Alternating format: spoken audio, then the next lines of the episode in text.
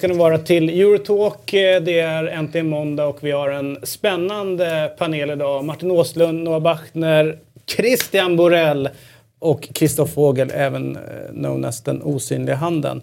Det här nicket du kör, den osynliga handen, eh, hur, hur landar du i det? Det är en Adam Smith-metafor. All right. Mm. det blev han inte klokare på. Nej, absolut inte. Tänk du, jag... Välkommen du också David. Du, vi har en gäst där, eller? Ja, David är här idag. Ja, ja, men precis. Jag konstaterar att det kan vara typ eh, 6, 7, 8, 9, 10, 14 året som jag går in på i den här stolen. Okay, det är ganska imponerande. Måste jag ändå säga. Du väntade några avsnitt in på det med att komma. ja. För att det blev lite slagkraft. Om man, om man har 14, 14 eh, året som man är inne på så kan man... Ja. Jag känner att mitt hån föll lite platt här nu. Så kan man, eh, så kan man faktiskt kosta på sig att... Eh, så ingen sätter dig lite. på plats och välkomnar dig tillbaka? Det jo, det tycker jag. Det jag tycker var... absolut, och det gjorde han ganska ja. snyggt tycker jag. Det får man ju ta, eller? Jag tyckte det var väldigt snällt gjort uh, utav uh, Martin. Men jag har ju varit med er under tiden. Uh, för jag har ju sett allt som ni har, som jag har gjort. Åh oh, fan. Det är ju hans catchphrase. Exakt. Varför, Nej, jag var bara varför blir du så Jag var bara nyfiken. Jag hoppas, som intressant att se om det kommer upp någon, någon diskussion här som vi har varit inne på senaste programmen. Eftersom du nu har lovat att du har sett allting vi har gjort. Jag har, jag har sett, men det kanske inte lyssnat på. Nej, nej. nej. Ibland, eh, även när jag sitter i den här stolen, så brukar jag zooma ut. ja, men det är bra. Det är ju ett tittprogram. Det är det jag säger. Exakt. Du, Kristoff, eh, ska vi börja lite grann och surra lite eh, stålar? Nej, men det behöver inte vi göra, men vi kan göra det. Ja. ja. Hur mår den europeiska fotbollen ekonomiskt? Ja, men det mår ju fantastiskt. Ni har väl läst Uefas fina propagandaskrifter att Financial Fair Play har ju gjort så att klubbarna mår bättre än någonsin. Mm -hmm. Håller du med om det? Ja, det har ju gått bra för väldigt många klubbar. Eh, framförallt de största klubbarna i världen tjänar ju väldigt mycket pengar. Mm. Manchester United, Real Madrid, Barcelona. Eh, men och framförallt om man jämför med eh, det som hände 2011-2012 då regelverket implementerades. Men då ska vi också komma ihåg att det var då var ekonomin som sämst och det var en konsekvens av finanskrisen kan man säga som var 2008. Det man såg väldigt tydligt då var att intäkterna bromsade in. De avtog till, intäktstillväxten avtog inte helt, men den bromsade in ganska kraftigt under de nästkommande åren. Samtidigt som kostnadssidan hos fotbollsklubbar är ofta kontraktsbunden till stora delar, så att den tuffade ju på uppåt. Eh, med samma tillväxttakt som tidigare. Vilket gjorde att det blev helt enkelt skulder och dåliga resultat under de närmast kommande åren efter 2008. Mm. Och, eh, men när väl klubbarna hade anpassat kostnaderna till intäkterna då blomstrade ekonomin igen och nu kommer intäkterna att börja öka igen. Och eh, med det har också kostnaderna ökat. Men det är ju det som har bidragit till de bättre finanserna. Så din slutsats är alltså inte att det är Financial Fair Play utan att det är konjunkturen? Nej, precis. Och jag har gjort en liten fin figur här. Eh, intäkter och kostnader eh, och två års glidande medeltal på dem. Och eh, vi ser ju att 2011 var ju dippen vad gäller profit loss, alltså resultatet. Eh, och 2016 var ju resultatet lika som 2006. 2017 eh, blev det över noll för första gången. Och jag kan återkomma till varför det blev. Men om vi tittar eh, historiskt då och på marginalerna i fotbolls-Europa. Så 2008 gick 53 procent av klubbkollektivet break-even. Eh, eller bättre. 2017 54 procent. Så mer eller mindre lika Radikal ökning Mer eller mindre lika många klubbar. Det är 650 klubbar ungefär som Uefa monitorerar. Eh, och av, även om man tittar på de marginalerna, vinstmarginalerna så har det inte förändrats så jättemycket. Utan det ligger på ungefär samma nivå som 2008. Mm. Så att... Det är ingen större stabilitet. Alltså, att vinsten ska ju inte egentligen inte öka heller enligt teorin. Eftersom det är nyttomaximerande. Så ska den ju vara noll. Ja. Det- Oavsett, men finns det någon, någon ökad stabilitet då som man kan tillskriva Financial Fair Play? Ja, I finansiella, alltså i finan, Ja. hur det finansieras? Ja, nettoskulderna har ju ökat. Eh, Det har det gjort. Men eh, ja, det, det är väl bra. Kan man tycka. Att till viss del är det. Till viss del. Men, Varför det? Du? Varför det? Ja, det beror dels, dels på grund av att till exempel Manchester City som hade väldigt mycket skuld konverterade, eller deras ägare konverterade den skulden till eget kapital. Och bara där försvann en miljard pund från Kan man, får man göra så eller kan man göra så? Ja, eller? det kan man göra. Och enligt, eh, jag förstår, eh, alltså en revisor går med på det men det, det funkar så. Men alltså, och det hade ju inte skett kanske om Financial Fair Play inte hade implementerats. Eller? Nej, det hade mycket Nu är möjligt de ju skett tvingade, också. tvingade att göra det, för Ja. annars skulle de ju bli underkända och inte få spela Nej, nej, Financial Fair Play reglerar inte storleken på skulderna utan den tittar ju bara Inte? på resultat. Tre års rullande. Så det hade räckt med att göra dem rädda och skriva ner räntan till typ noll. Ja, Så. men jag tror att det var en mer politisk gest från eh, Citys ägare. Det såg bra ut för eh, klubbens intressenter att han härmed visar en långsiktig commitment för klubben. Men, men du kan inte göra om den till tricket idag. Du kan inte gå in och skuldsätta klubben och så skriva ner det. Det får du inte göra. Eller? Du kan inte gå och skuldsätta... De kan inte köpa Roma, skuldsätta det med 3 miljarder och sen om två år skriva ner den till noll. Får du göra det idag? Ja, det får man göra. Får skjuta till pengar hur du vill verkligen. Ska inte det värderas till... Ja, pengar kan du skjuta till, men eh, resultatet, alltså profit loss, måste vara inom vissa restriktioner. Jag tror att det är 30 eller 40 miljoner euro som du max får ha över en treårsperiod i förlust. Så om man undviker att spela Uefa-spel, för det är, det är bara Premier League och Uefa som har de här eller hur? Bundesliga har också ett regelverk på plats sen tidigare, sen långt tidigare. Ja, men de har ju alltid visat svarta siffror eller på annat sätt och är rätt stolta över det. Men om man tittar på en italiensk klubb skulle kunna gå in och satsa, skriva över skulder i mittenlag. Fiorentina, ta 3 miljarder skulder. Så länge de inte spelar Uefa-spel blir de inte drabbade av sanktioner. Sen är det dags för att de börjar bli så slagkraftiga att de kan gå in i Uefa. Då kan ägaren skriva av, det- av det till, till eh, eget kapital. Ja. Det har tricket. Men Kristoff, det här som var, om man tar City då som ett bra exempel. Nu, nu ser du att de skrev av skulderna och, och liksom att de, de trollades bort på det sättet.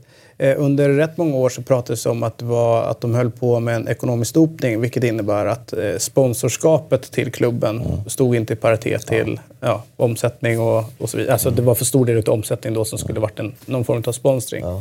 Hur lyckas de komma undan det? Var det på samma sätt då? Att det, att istället för att det var sponsor, ett sponsorskap som var så var det en, en skuld som de sen skrev av? Var det? Nej, utan det handlar ju om Citys löpande intäkter. Eh, eller man konverterar förlust till eh, intäkt. Så att eh, det Citys ägare gör är att de eh, sponsrar via ett företag City med x antal miljoner pund per år. Eh, och det har ju Uefa och City lagt ner åtskilliga timmar på att reda ut om det är giltigt eller inte. Om det är compliant med regelverket.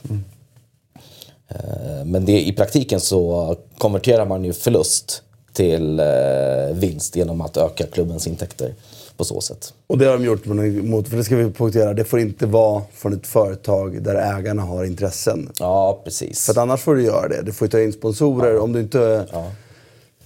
Men är det, Men det är ju misstanken här att de är det har. någon som har torskat på det här då? Jag kan inte säga att jag har följt det, men det var ju mycket just att det fanns en kommitté i Uefa som då sitter och tittar på det där hela tiden. Det vill säga, City kanske är det bästa exemplet. Men eh, jag PSG kan inte också. påminna mig att ha- har de någonsin eh, smält till där? Det vill säga sagt, hej, den här, det här är faktiskt sponsring som är inte tillåten. Det här är liksom...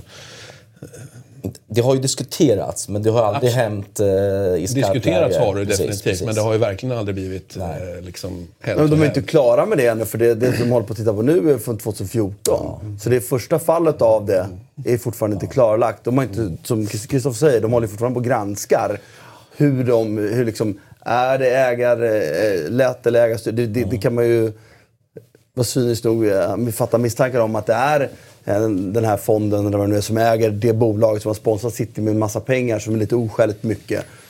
Men vi vet inte. Jag kan personligen tycka att det där är lite... Alltså, om någon vill sponsra eh, eh, AIK med 200 miljoner. Alltså jag ser inte riktigt problematiken i att, det, att, det, att någon då, ägare AIK har en liten del i det. Jag tycker egentligen att det är en dålig regel, personligen. Ja, jag, håller, jag håller med. Ja, och därför tycker Ja, jag... det hellre- tråkiga är ju om det är en jävla stat som går in. Jag menar, återigen, nu är vi på det där fan, vanliga dödliga Men det är ju inte människor staten som kontra- sponsrar utan det är ju faktiskt staten som äger en bolag.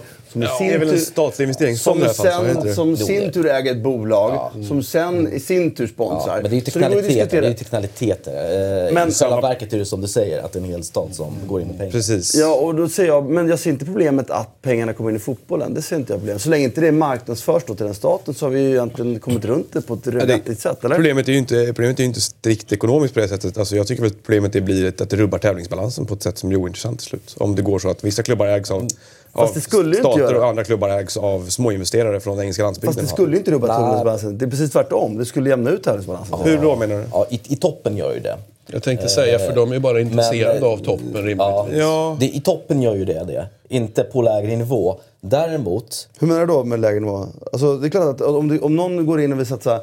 Så, som det är nu så har vi reglerat tävlingsbalansen. Den är väldigt strikt reglerad. Och Ja, det vet jag att det har vi om det finns tio rika människor som sätter en miljard, två miljarder var i olika klubbar, då har vi rubbat tävlingsbalansen där och då. De pengarna sipprar neråt. Jag förstår inte varför det inte skulle bli hela systemet för. Ja, du menar, okej, du Ja. menar att, att vi skulle Det- det- få fem topplag segregerade i varje liga? med- titta på franska, li, på franska ligan till exempel, där vi har PSG-exemplet. Där PSG är totalt överlägsna i franska ligan. Så på den nivån har det inte varit bra för tävlingsbalansen. På den europeiska Champions League-nivån har det varit bra för tävlingsbalansen eftersom fler lag kan gå längre. Och Men du får ju en cementerad grupp Ja, elitklubbar exakt, som exakt. egentligen i slutändan är de enda som tävlar Ja, men pokaler det har vi haft i alla år. Ja, Jo, jo, jo, men det här, det här, vi har haft den här diskussionen flera gånger förut. Men Ja. jag menar ju att det har funnits en rörlighet i det här, vem som ockuperar de sätena Jo, tidigare. den har ju stängt Historiskt. Och så är det, där är det, känns det som att det Ja, är då, då borde ju du argumentera, f- om du tycker du- så, du menar då så att- borde du argumentera för att du ska låta en statlig fond sätta in pengar. För det skulle rubba precis det du vill åt. Ja, men du menar då att enda sättet att bryta det, det mönstret, det systemet, det är att fler klubbar ägs av till exempel statliga fonder så att man kan ta sig Jag upp säger dit. inte statliga fonder, jag säger så här. Som det är nu så är sättet att du får skjuta till pengar är reglerat. Det gör att vissa klubbar cementerar sina positioner. För vad, vad Real Madrid och Barcelona, de här klubbarna, är livrädda för, det är ju att de ska, nu kan de med sina största intäkter, sin kunskap, sitta och dominera fotbollen år efter år efter Ja. år efter år. Jag är- Skulle vi släppa på det, då skulle de, den rubbas. Det är det du vill åt att det ska göra, jag, eller hur? Jag, vill rubba den, men jag tror Då att... ska ju du tillåta kapital flytta in. Sen om det kommer från stater, fonder... Nej, men, nej, men lyssna nu. Ja. men jag är med på allt det här. Jag förstår vad du menar. Och du menar ju också att man har, gjort, man har låst systemet nu Precis. i ett skede där vissa lag hann med. Alltså att få investera i den här City, typen. Chelsea och Ja, det andra klart. lag, andra lag har underlaget. Typ United, Barcelona. Exakt. Det, är- det, är ett, det är ett par, ett par klubbar i Europa som har det så. Eh, men då menar du att skulle man släppa det här fritt igen så skulle det finnas möjlighet för andra klubbar att Ja. ta upp konkurrensen med hjälp av liknande investeringar. Jag, hade ju då, jag tillhör ju dem då som hellre såg att det fanns liksom, ett sorts reglerat sätt att göra det här på innan. Det tror ju inte du på överhuvudtaget, förmodligen inte du heller. Men att, var, att Men inte vi har, ett möjligt reglerat, för... vi har ett reglerat sätt nu. Nej, men Du innan det, blev så här, alltså att det fanns, det fanns regler för, för att det här blir ju, det här blir ju omöjligt att rubba, tror jag. Jag tror inte att Blackpool någonsin köps upp av någon som trycker in lika mycket pengar som har gjort Manchester City. Så att mer eller mindre så Men det har finns i alla fall en potentiell Ja. möjlighet då. Jo. Nu finns inte den alls. Nej. det, är, det är inte ens en hypotetisk Nej, möjlighet. men jag, jag, jag värjer mig även mot idén om en fotboll där det är det enda sättet att rubba tävlingsbalansen. Så har det alltid varit. också. Jag, Men Milan vann, men- ju, ja. Milan vann ju allt för att Berlusconi satsade mest pengar. jag menar inte att det inte... Ja, men jag, jo, jo, absolut. Men däremot så har det ju nu på en annan skala. Det har ju hänt saker med fotbollsekonomin också sen dess. Liksom. Jag, jag tror ju att, vad jag tror skulle ske om vi släppte det här fritt, det är att vi skulle få en otrolig rörlighet i toppen. Eftersom det, det, det finns tillräckligt mycket människor, tillräckligt mycket pengar i världen. Fotbollen omsätter faktiskt en ganska liten del av ekonomin än så länge totalt sett. Så att det finns tillräckligt mycket människor, fonder, stater, vad det nu är, som skjuter skjuta in pengar i fotbollen. Vi skulle få en jämnare, jag tror det skulle bli jämnare rakt igenom. Däremot så skulle vi alltid bara faran att det skulle bli segregerat i varje liga. Just nu så har vi segregeringen i, i, i, i Frankrike som jag tycker är riktigt vidrig. Men i Premier League vi också segregering. Den är, jag tycker det... Och jag, Jo, den, är, den är bara på, den är bara annorlunda ut. Det är samma jag, mekanismer. har, jag har till dem som tycker att en, en, en, eh, tävlingsbalans i en liga jämförs inte för mig. Alltså det, det gör det kanske rent teoretiskt, men om lag 20 och lag 1 är nära varandra. Jag vill ha spänning kring topplatserna. Jag vill ha spänning kring Champions League-platserna. Jag vill ha spänning kring bottenstriden. Sen att det inte är så spänning däremellan, det spelar inte mig stor roll. Jag tror det är en omöjlighet nej, men att så, uppnå. så har det, ju- aldrig varit heller. Alltså, det är Nej. inte det jag strävar efter. Utan det jag menar bara är att eh, det ska vara framkomligt för klubbar som gör saker bra. Som är skickliga på att sätta sin egen liksom, finansiella infrastruktur. Alltså jobba med, mot, eh, mot sponsorer och andra saker. Att etablera sig högre upp i tabellen. Nu kan du egentligen vara hur skicklig som helst skulle jag säga. Utan att ha en chans att rubba det, här, det här klustret av klubbar. det är så. mm, Så är det. Men vi ska komma ihåg också att eh, fotbollen i Europa är reglerad på produktsidan. Alltså ligorna är reglerade. Där vi har eh, missbalanser genom att vi har globala klubbar som Manchester United, som Barcelona, som eh, Real Madrid då. Real Madrid och nu PSG också, som egentligen är globala klubbar. De har global fanbase, globala sponsorer. eh, och de spelar i lokala ligor. Där klubbar som kommer efter dem, de kommer ju aldrig kunna nå ut till den globala publiken på samma sätt. Alla kan ju inte göra det. Så. Nej. Nej. Ja. Och då har vi ett problem där. Visst, ja, det, och det är ju en, kanske en ännu större anledning. Ja. Att Ja, och den kan du inte göra någonting åt. Och, och, Nej. det, och, det, och deras varumärken då, som nu exploateras globalt, det har ju byggts upp under framgångar under en väldigt, väldigt lång tid historiskt. Absolut. Alltså, de har ju förtjänat på det sättet. Ja, Ja, och jag måste säga återigen, det, du, det jag inte kan få ihop är att, att, att du argumenterar för hur du vill ha det. Sen så är du för det enda som sätter stopp för att det blir så. Vad menar du? Nej, men du, säger att du vill ha en, en, eh, att en klubb som gör det bra ska kunna resa. Ja. det kan du ju inte med nuvarande system. Det är precis det. Jag håller ju med Nej, men dig. jag- jag menar inte att Poängen Financial är Fair Play är lösningen heller. Jag, jag brukar säga så här. Jämför Spotify. Spotify med, med Financial Fair Play-systemet hade varit en liten spelare med, med eh, 100 lyssnare. För att de har gått back i, i tio år, för de har satsat och trott på en idé som kan bli väldigt stor. Det får du inte göra i fotbollen. Nej. Och jag tycker det är... Jag, Nej, men och det jag, vänder jag jag tar inte Financial Fair Play i dess nuvarande utformning i försvar. Det är inte det jag håller på med. Utan jag försöker bara poängtera att även om... Jag menar, du, du, ditt argument för att man ska släppa det fritt för mindre klubbar att resa sig med hjälp av kunna göra externt kapital. Ja, Kan man ställa så jag- frågan så här då? Skulle man kunna reglera det ännu mer? Alltså ha ännu fler tydliga regler eh, så att eh, man på så sätt jämnar ut tävlingsbalansen. Jag vill absolut inte gå så långt som eh, NHL. Eh, men, men att man verkligen går in och, och säger att okej, det här är max. Alltså verkligen sätter eh, ett eh, väldigt rektangulärt regel, regelverk. Nej, alltså det enda sättet som jag ser det är att avreglera produktmarknaden. Att rätt klubbar tävlar med rätt klubbar helt enkelt. Ja. De globala drakarna tävlar med varandra. Och de eh, lite under tävlar med varandra och så vidare. Och egentligen så, eh, för jag satt och funderade på det när jag såg ett resultat i helgen som vi kanske kommer komma till som nästan var pinsamt. Det var att PSG vinner med 9-0 i ligan.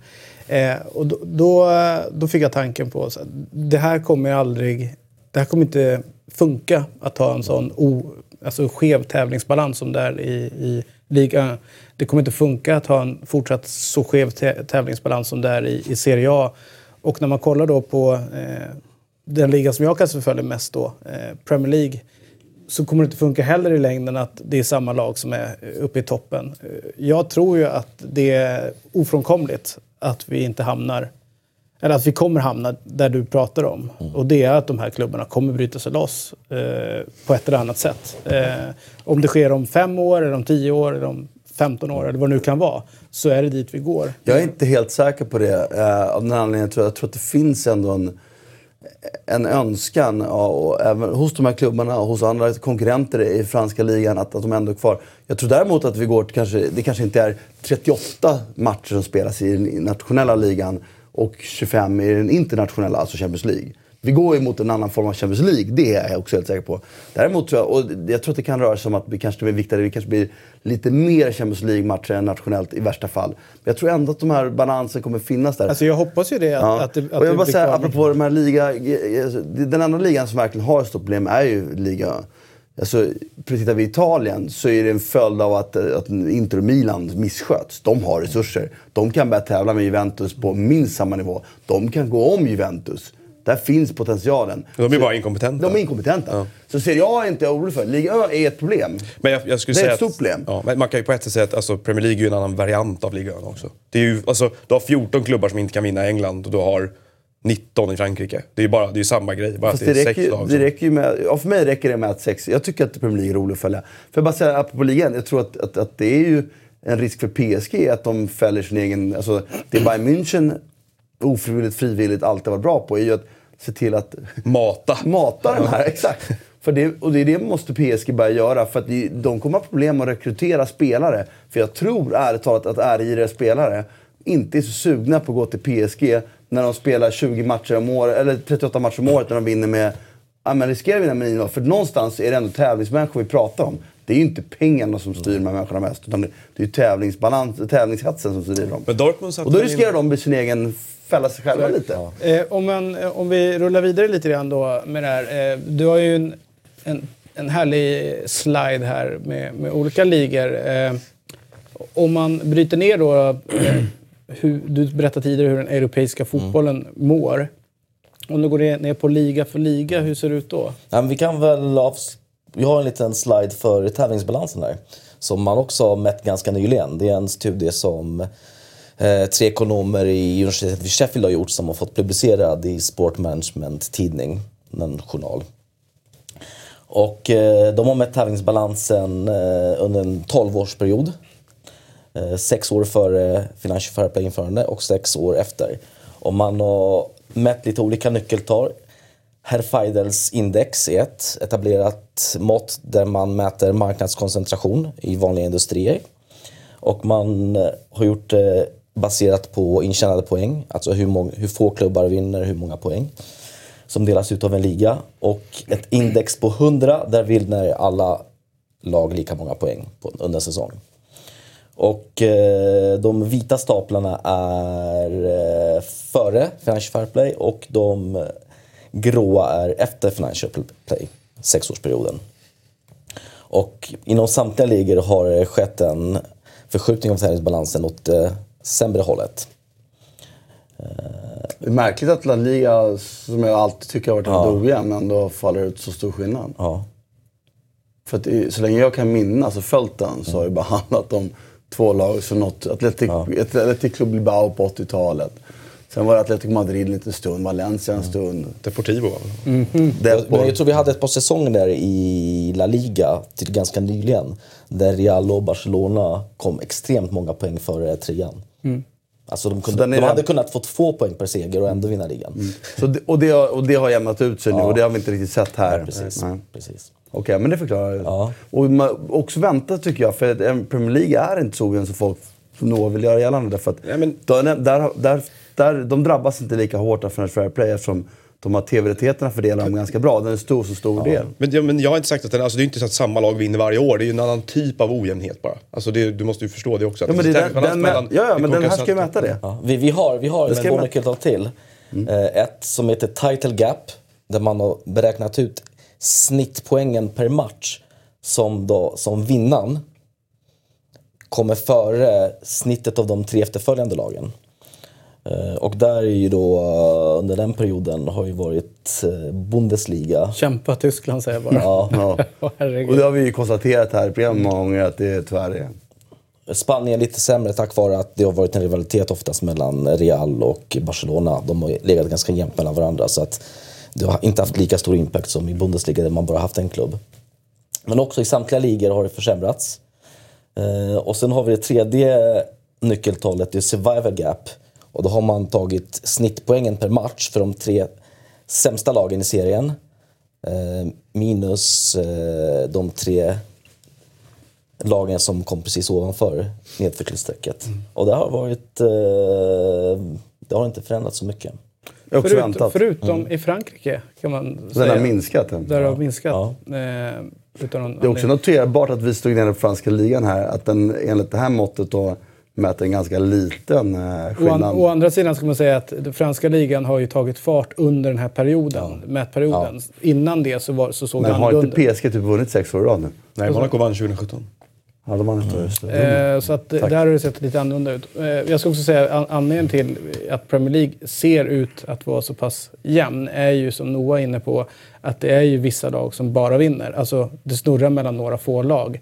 Eh, man, jag tror att bara en, en romantiker kan drömma Mm. sig tillbaka till eh, en tid när, i och för sig så Leicester sprang upp och, och Jo, vann. det säga det det. är ett väldigt icke-representativt exempel. Det är väldigt Men Liverpool vann ju på 80-talet. United, Ja, på, inte hela- United inte- vann inte typ hela. åtta i rad på 90-talet. Men det var olika lag som slutade tvåa, trea, fyra, femma, sexa. Det var väl det som var Man hade skillnaden. Leeds uppe och så vidare. Det var, det var en annan... eh, Fler var klubbar det. kunde tro var det. från Jag har en början graf jag kan ge till dig som jag har gjort själv. man, Ja, men, ja, jag tror det tar fel, men så här, någonstans så möter ni då, då har ni definierat vad som är jämlikhet. Det är inte hur många lag som vinner titeln utan det är Men jag vet inte hur man vissa- definierar tävlingsbalans och framgång. Det Det, här var- handlar inte bara om vem som vinner titlar. Nej, nej, utan det det är här liksom- var ju ett intressant mått som de mätte poäng och intäkter. Det här måste säga är det mest rättvisa måttet jag har hört hittills.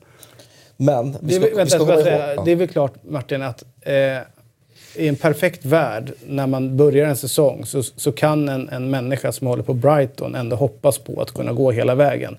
Eh, men det är ju det är nästan så att man sitter och väntar på alla de som är uppstickare i början. De kommer falla när som. Vi hade Sociedad i år i, i spanska ligan. Vi vet att de kommer falla ner när som Har det helst. inte alltid Hur mycket varit det- så här? Både ja och nej. Nej, men det har vi- det har jag jag liksom- menar tidigare så hade vi Newcastle en kamp med Manchester United som var uppe. Sen var det Leeds som var uppe och höll på att tampas. Alltså det, det fanns en annan fluktuation mellan klubbarna som var uppe och, och beefade. Norwich och Nottingham kunde sluta topp tre på 90-talet. Ja, alltså det är liksom- det är efter. Det är det jag är ute efter. den, att det den, är en... den att är strypt av Financial Fair Play det, och det är det vi har pratat om. Men däremot så är det ju tävlingsbalansen är ju jämn däremot i hela ligan. På, det visar ju måttet där. Det är tävlingsbalansen mellan United, City och Chelsea, för det är de som har vunnit på slutet. Eh, och nu är Liverpool på väg upp. Arsenal har inte vunnit på jättelänge, mind you, Christian. We're Eh. coming after you. Eh, Och Tottenham håller på att bygga någonting som Ja. kan bli någonting. som inte har vunnit heller på tusen år, utan det har ju varit runt några. Men där tycker jag är intressant, under den här perioden, Tottenham till exempel, är ju ett faktiskt Udda bevis på att man kan Atletico Ja, Madrid, jobba upp. Ja. Eh, Juventus.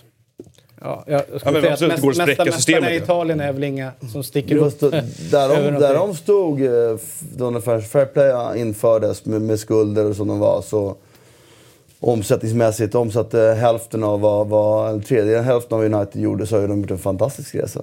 Finns det fler exempel på klubbar som vi inte tar upp här nu, på, som liksom genom sitt arbetssätt utmanar det här, alltså den här ekonomiska strukturen? Tycker du? I, de, bland, I de stora ligorna. Nej, det skulle vi ju känna till kanske. Ja, det skulle nog känna till. Kan man inte säga Red Bull eh, eller eh, Leipzig då? Rasenball. De har haft rätt mycket pengar, har de inte det? Fast ändå Ja. kommit upp från, eh, Ja, från de, botten precis, precis. De har ju haft pengar så att de har kunnat göra de saker de har velat göra. Ja. Men utan att eh, spendera så pass mycket som de stora klubbarna gör. Men de har haft en ekonomi i ryggen som har gett dem möjligheter att göra rätt saker. Precis, men de har ju spenderat pengarna väldigt smart hela Ja, tiden. På, exakt. på, väldigt effektivt. Å andra sidan kan i så fall, eh, nu, nu är inte det ett favoritlag så, eh, sett till vem, hur ägarstrukturen ser ut och vad de har gjort så, men man kan ju argumentera för att Wolfsburg har haft egentligen samma Mm. förutsättningar med, med den ägare de har i ryggen, men inte lyckats Nej, med att det. kunna utmana.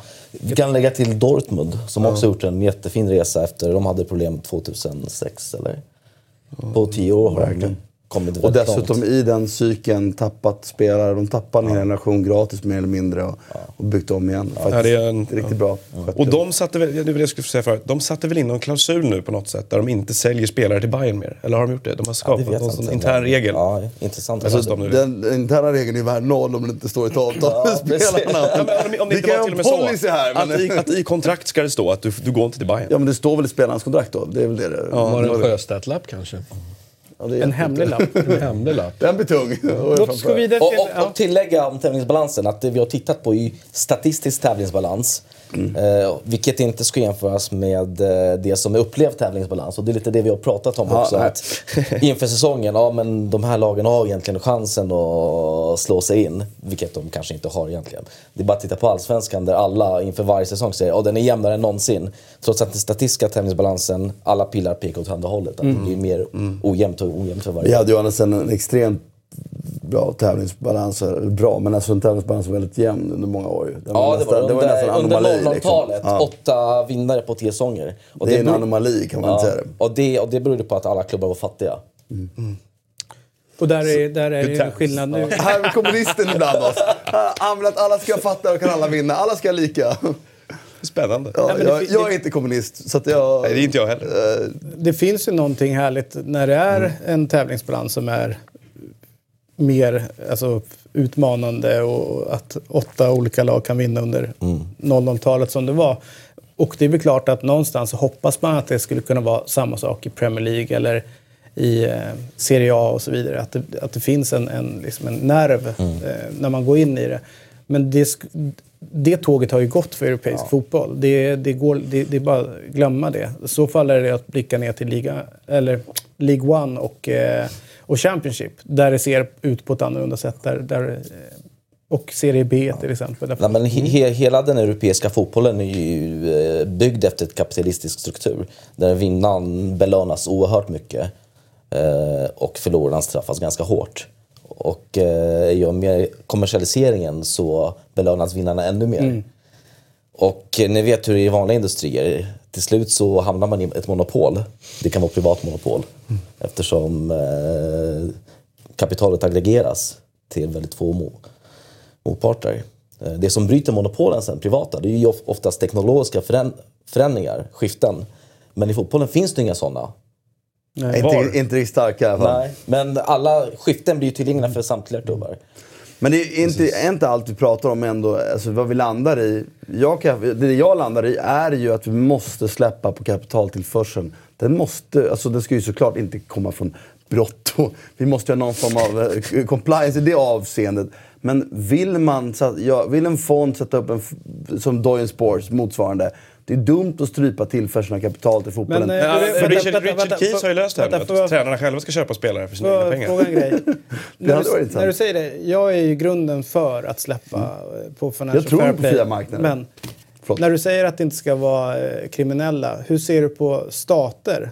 Alltså Qatar, Saudiarabien jag tänker saker. inte gå in i sakfrågorna här, för Nej, det, men, blir, nej, men jag det är tycker, nästan omöjligt. Nej, men jag tycker det är liksom. intressant. eh, Om vi nu ska leka med tanken att vi Jag släpper fri och dessutom har reg- regler för vilka som ska äga det. För att det är högst relevant, för så ser det ut i engelsk fotboll till exempel.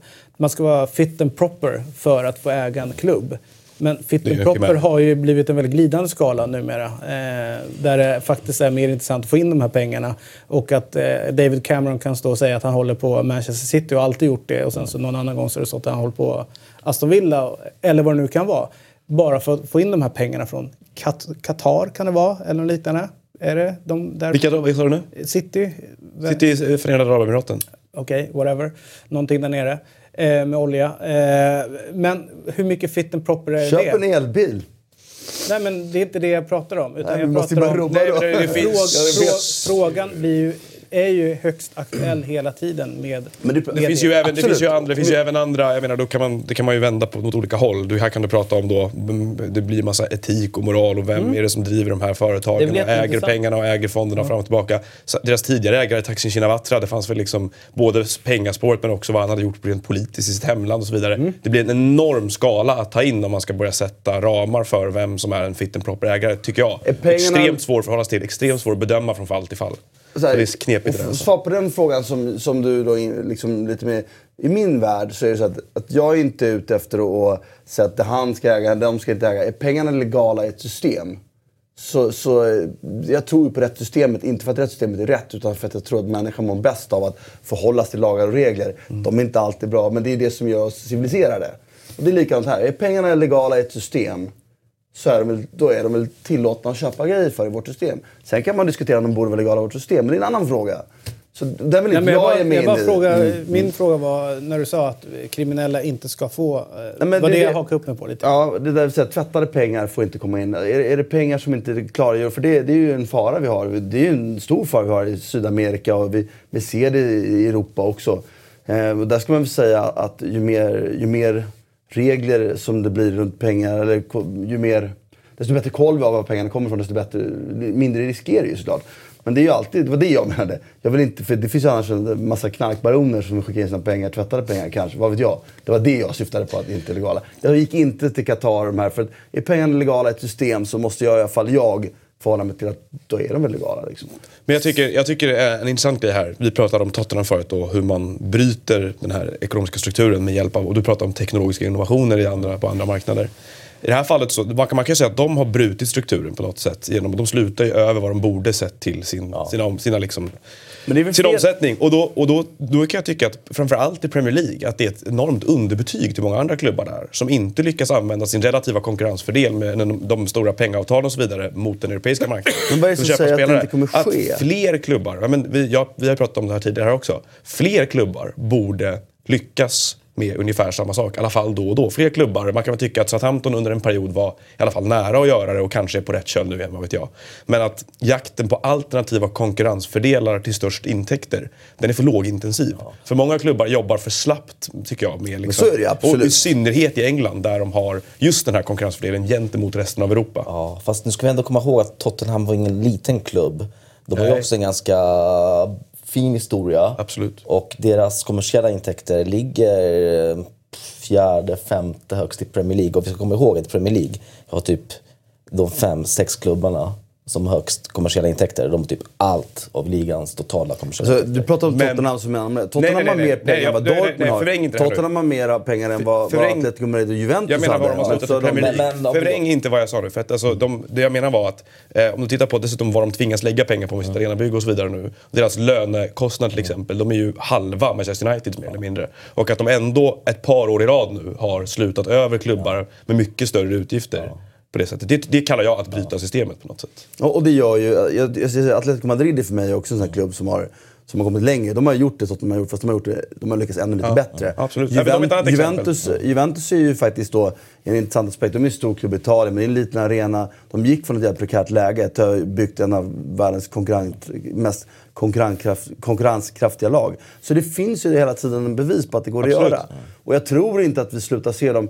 Jag tror, jag tror ju att, att, att, jag tror ju på fria marknader rent generellt. Jag tror att det är bra om vi, om vi släpper de här fria marknaderna. Det är, återigen, vi landar ju hela tiden, jag upprepar mig om och om igen om där. Kapitalet får komma in så skulle vi inte se den här, då skulle det rubbas oftare. Skulle I inte, fler, ligorna, skulle inte fler klubbar bli bekväma då och bara tro att pengar är lösningen på alla deras Ja, men det, bekymmer? men det finns de som inte skulle bli det och göra rätt.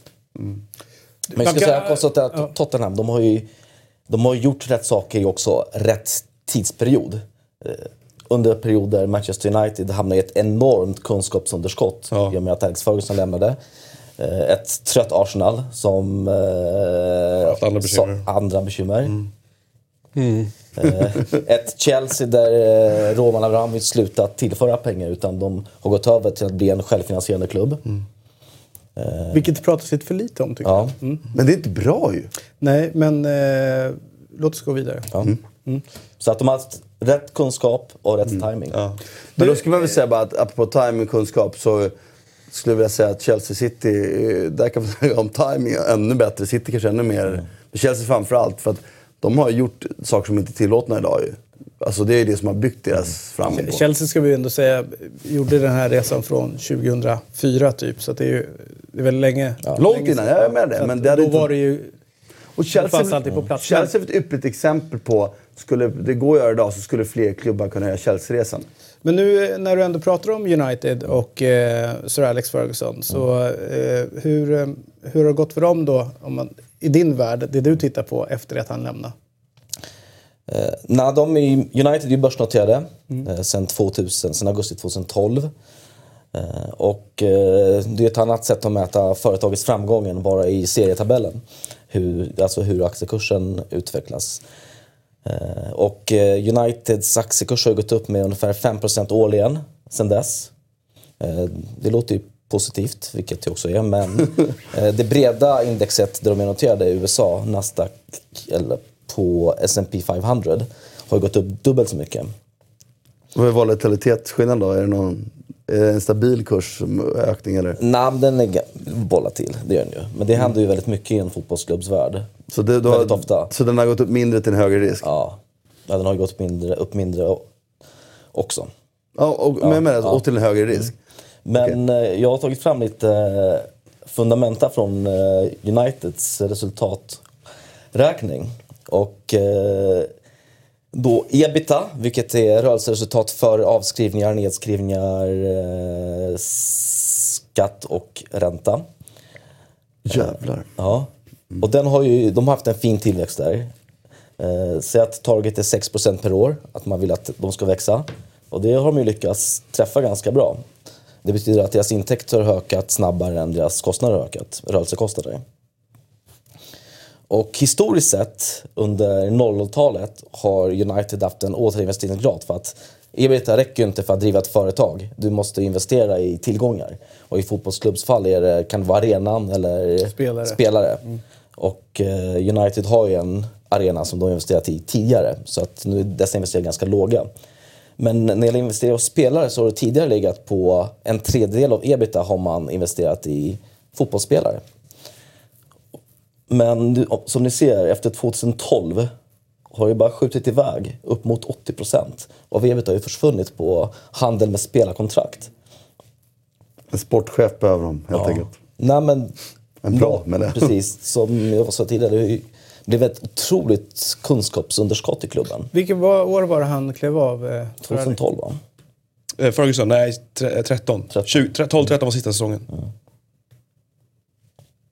Ja, sen har du stuckit iväg. Ja. Du har lite Moise-pengar först och, Och- sen lite van Gaal och sen så har du Och ett klubbs aktievärde, alltså marknadsvärde, är ju egentligen en diskontering av alla förväntade framtida kassaflöden som blir eh, tillgängliga för aktieägarna.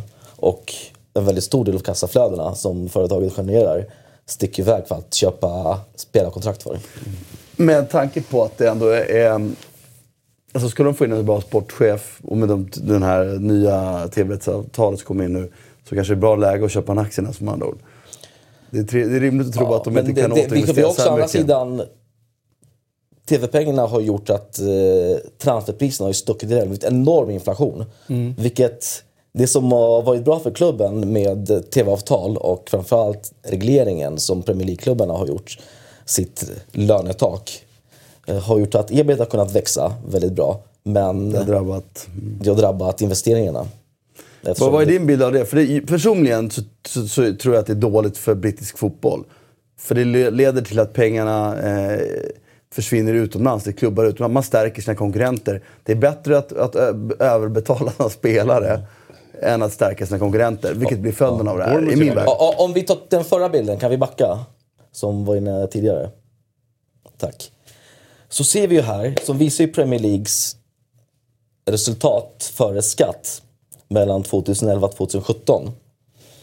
Eh, och kommer ni ihåg bilden jag hade inne med Europas samlade finanser? Så 2017 så gick man från minus till plus. Och hela, det minuset kan, jag- hela den rörelsen kan jag förklara så Premier League ökade Premier League-kollektivets förbättrade lönsamhet under det året.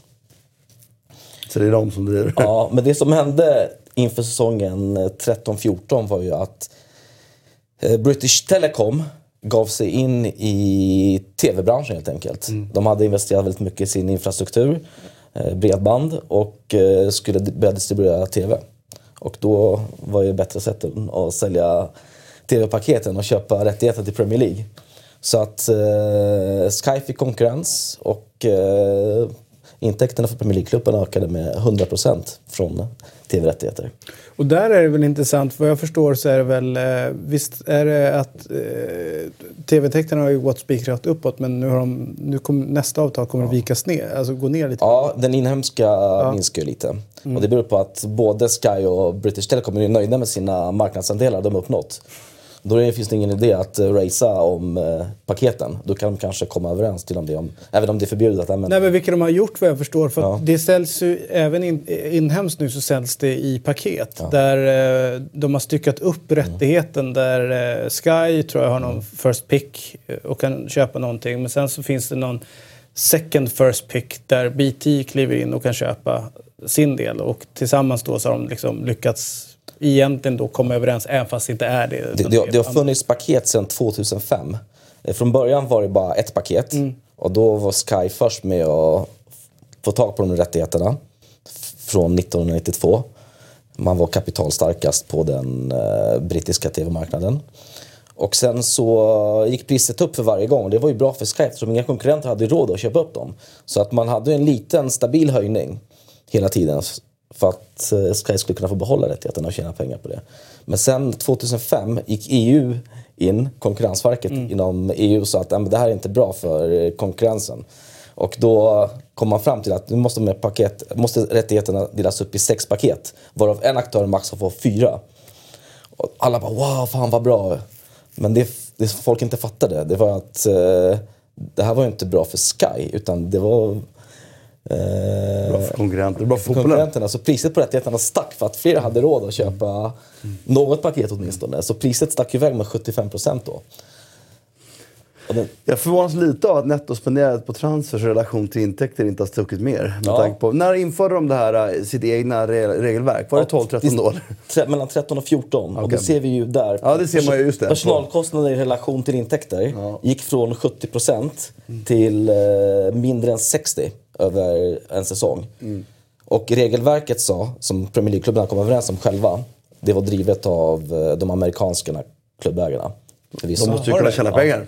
Som jag har förstått det. Ja, de måste kunna tjäna pengar. Ja. Var ju att de, om tv-intäkterna ökade med 30 miljoner per klubb per säsong så fick de maximalt eh, lägga 4 miljoner från den potten på ökade De skulle spelare. reglera transfersummorna också. Ja, men det som hände var ju att de fick ner tv-pengarna men klubbarna vill ju fortfarande vinna matcher så att de börjar lägga de pengarna som blir över på att spela transfer istället. Och det är det jag menar lite. Det här har ju, varit, det har ju drabbat engelsk fotboll lite, För då rinner ju pengarna ut ur landet. Till, och man stärker konkurrenter i Europa. Som, vilket är bra för jäm, apropå tävlingsbalansen. Så är det är bra för det jämnar ju ut. Helt plötsligt får ju en klubb faktiskt i Frankrike tillgång till ökade tv-rättighetspengarna i större utsträckning. Än om lönerna hade kunnat öka mer. Förutom Bournemouth som bara köper spelare från Liverpool. Ja. Men vet du vad, det, vet du vad transferinflation är bra för i övrigt? Vad sa du? Vet du vad transferinflation är bra för annars? Agenter? Nej, det periodiserade resultatet. Okej. Säg att du, Men- men, säg att du nettospenderar på transfers. Så att du köper ett spelarkontrakt för 160 och säljer ett för 100. Kassaflödesmässigt är du back 60 miljoner. Redovisningsmässigt, inte riktigt. Eftersom, eh, säg att du, den du köper för 160 har fyra års kontrakt. Och så säljer du nu. Aktivera på balansräkningen så din årliga kostnad blir 40 miljoner i fyra år. Den du säljer för 100 miljoner, säg att han hade 50 miljoner kvar på sitt gamla kontrakt. Eh, som inte har avskrivit än. Så att du, reavinsten blir 50 miljoner och investeringen 40 miljoner avskrivningar. Så att du får en nettovinst på en transaktion som är 60 miljoner back. Så att det är en orsak till att vinsten har gått upp så mycket som det har gjort. Det är att transfernettot, eller förlåt, att eh, transferpriserna har stigit i höjden. Och tänk dig en värld där du köper spelare för tre år sedan utan att bli bättre, blir värda tre gånger så mycket efter tre år. Det blir en fantastisk resultateffekt. Och tänk den dagen. Det är för- därför jag hävdar... Oh, förlåt. Ja, den dagen, för den dagen kommer ju komma. Det är inte om fem år, inte om tio år, kanske inte om 15 heller. Där tv-pengstillväxten avtar och kanske blir negativ. Man sitter med jättehöga balansräkningar på spelarkontrakt men eh, transferinflationen blir deflation istället. Då kommer ju förlu- reaförlusterna på kontrakten. Men det är också därför jag hävdar att, att Dembélé var, ett så bra köp för Barcelona. Plus att de köper honom för en summa, eh, de skriver om på ett antal år. Eh, de har en, en, än så länge, en, inflationerna ser ut att öka på transfers. En ung spelare, du kan ha honom sällan för samma pengar som du köpte honom för om tre år. Fast han inte blivit bättre får du mer.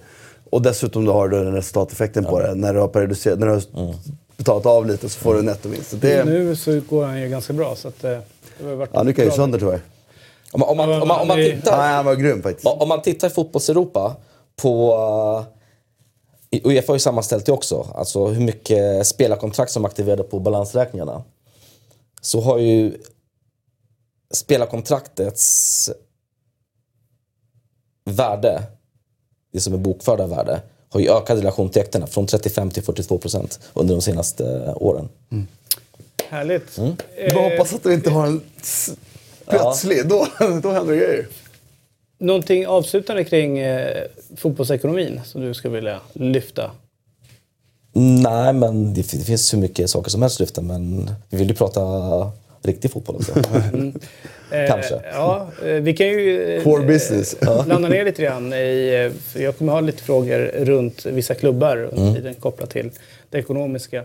Eh, vi, vi måste ju också eh, berätta för er, vi har en tävling som pågår här. Eh, där jag Christian, blev det två rätt för dig i helgen? Nej, Jo. nej, Jo. nej. Vadå nej? Det står nej ju här alltså, det står två, men jag tror att det var några till. Nej, jag räknade också hemma. Ja, ja. Skönt för mig att rycka undan från Christian lite. Ja, för den kampen är ju över. Och ett, eh, en, det var en tung- en tia, tung helst för mig. eh, för tre av oss. eh, Och sen så enkelsiffrigt då för Martin och Christian. Vi eh, kollar också till eh, den ställningen totalt sett mellan oss. Och då ser vi att eh, Gugge går ju som tåget. Eh, 226. Han har ju avgjort det här nu. Ja, det blir svårt att nå det där. Han, är ju så, alltså, han, är han prickar ju rätt matcher. Han sitter ju här i vårt program och säger att det känns inte bra. Eller, han, Eh, Han sätter, jävligt ju, skicklig. han sätter ju kryssen, alltså singelkrykorna, nästan varje vecka. Det, ger, eh, det slår stort eh, mycket på det hela. Bra eh, Gusten. Och han har ju, har du sett det Kristoffer, apropå pengar och eh, att spendera pengar är ju inte alltid att man köper någonting utan det kan ju också vara fåfänga. Den här bilden som han har tagit har han lagt jävligt mycket pengar på. Eh, Stylad. Ja, så inåt helvete. Han gick till en makeup eh, store, Ja. eh, tror jag NK och liknande. Sminkade sig, hade klippt håret och alltihopa. Sen hyr han in en svindyr Men fotograf. han sa att han har betalat tillbaka halva sms-lånet nu. Exakt. Över nyår. Det är som Real Madrid och Galacticos. Fast det är helt avbetalt ju. Fan, Eller, eller Paolo Dybala är också lite känslig med frisör. Frisyr har ju varit det sedan han var liten. Det är ju lite grann från sin håla där han kommer ifrån. Eh, vi, eh, vi tar oss till England tycker jag. Och där kan jag konstatera att eh, vet så här, man, eh, man skickar iväg ett sms till en kompis eh, och liksom tänker att fan vad kul, match på gång, eh, vi hörs lite grann sådär. Jag skickar iväg ett eh, 18 och 29 tror jag i lördags. Tärningen är kastad. Eh, nu, nu åker vi. Och det är Och vi åkte. Och vi åkte. Jag kan säga att... Eh, och det här blir min grej. Tärningen har kastats, men eh, sen så... Eller, jag, Jag, trodde, sam, jag eller samlar rättare- tärningar. Eller så här, jag, trodde att, jag trodde att Chelsea kastade en tärning, men de satt och bara skakade och höll, höll i den i, i 94 minuter. Sarri är ju inte så bra på, på tärningar tydligen. Eller han är väldigt besviken över, över lagets förmåga att ta till sig hans tärningsidéer. För han var ju, det var ju väldigt hårda ord efter matchen måste man ju säga. Eh, just om Chelseas, eller spelartruppens förmåga att utvecklas. Han tyckte han hade fått bra genomslag från början men, men, men nu står vi still. Det var, det var ju intressanta och hårda sant. ord. Och sanna ord. Och, och en i raden av från grejer. Sarri, tyckte jag. Å andra sidan ska jag säga att eh, som har följt då Sarris bygge ganska noga sedan han tog över eh, så har ju förvisso kan man argumentera för Chelsea visste exakt vad de köpte in när de köpte Sarri. Jag tror att man får gå tillbaks alltså väldigt långt bak i tiden, typ 2000, kan det vara 7 eller 6 eller något sånt där, när, när han har kört med två sittande mittfältare. I övrigt så har det varit en, en sittande då. Eh, och han har varit inne i det här 4-3-3 liknande spelet. Men det som förvånar mig det är ju att han är så oflexibel i sitt tänkande. Conte hade jättemånga fel och brister men just efter en förlust mot Arsenal så gick han ut och precis som Sarri pratade om bristande inställning hos, hos spelarna. Men efter den förlusten så ändrade han från en fyrbackslinje till en trebackslinje och efter det så blev det, blev det guld det året eh, för, för Chelsea. Och då kan, man, då kan man ju börja fråga så här.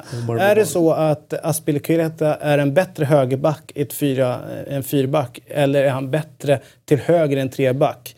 Är det så att eh, Alonso är en bättre vänsterback i en fyrbackslinje eller är han bättre, en, bättre wingback? Eh, är det så att Kanté är bättre i pocketrollen eller är Kanté en bättre balansspelare?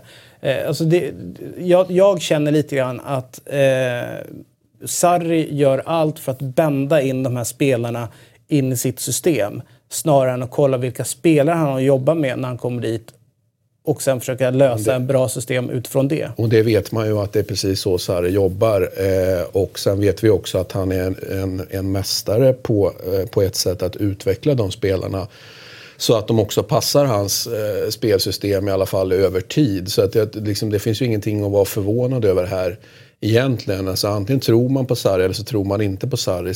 Sarri kommer inte ändra sig. Det tror jag liksom. Alltså, Ja, det ska han ju inte det, göra. Och det ska han kanske inte. Men man kan diskutera. Vi hade ju en annan match i en annan liga som ju sätter också det här i perspektiv. Och vill man vara kritisk mot Sarri, Martin och jag bråkar ju om det här, där jag då är mer kritisk mot att Sarri eh, om inte annat roterar för lite bara för att ta den grejen då, vilket ju är en del av det här med huruvida han eh, bestämmer sig för att spela på ett visst sätt och med exakt samma spelare hela tiden. Här hade vi faktiskt riktigt tunga pjäser borta i, i, i Napoli och det fanns anledning att tro att det skulle kunna bli problem. Och här har vi fått in en annan tränare som är eventuellt och lite mer open-minded än vad Sarri är.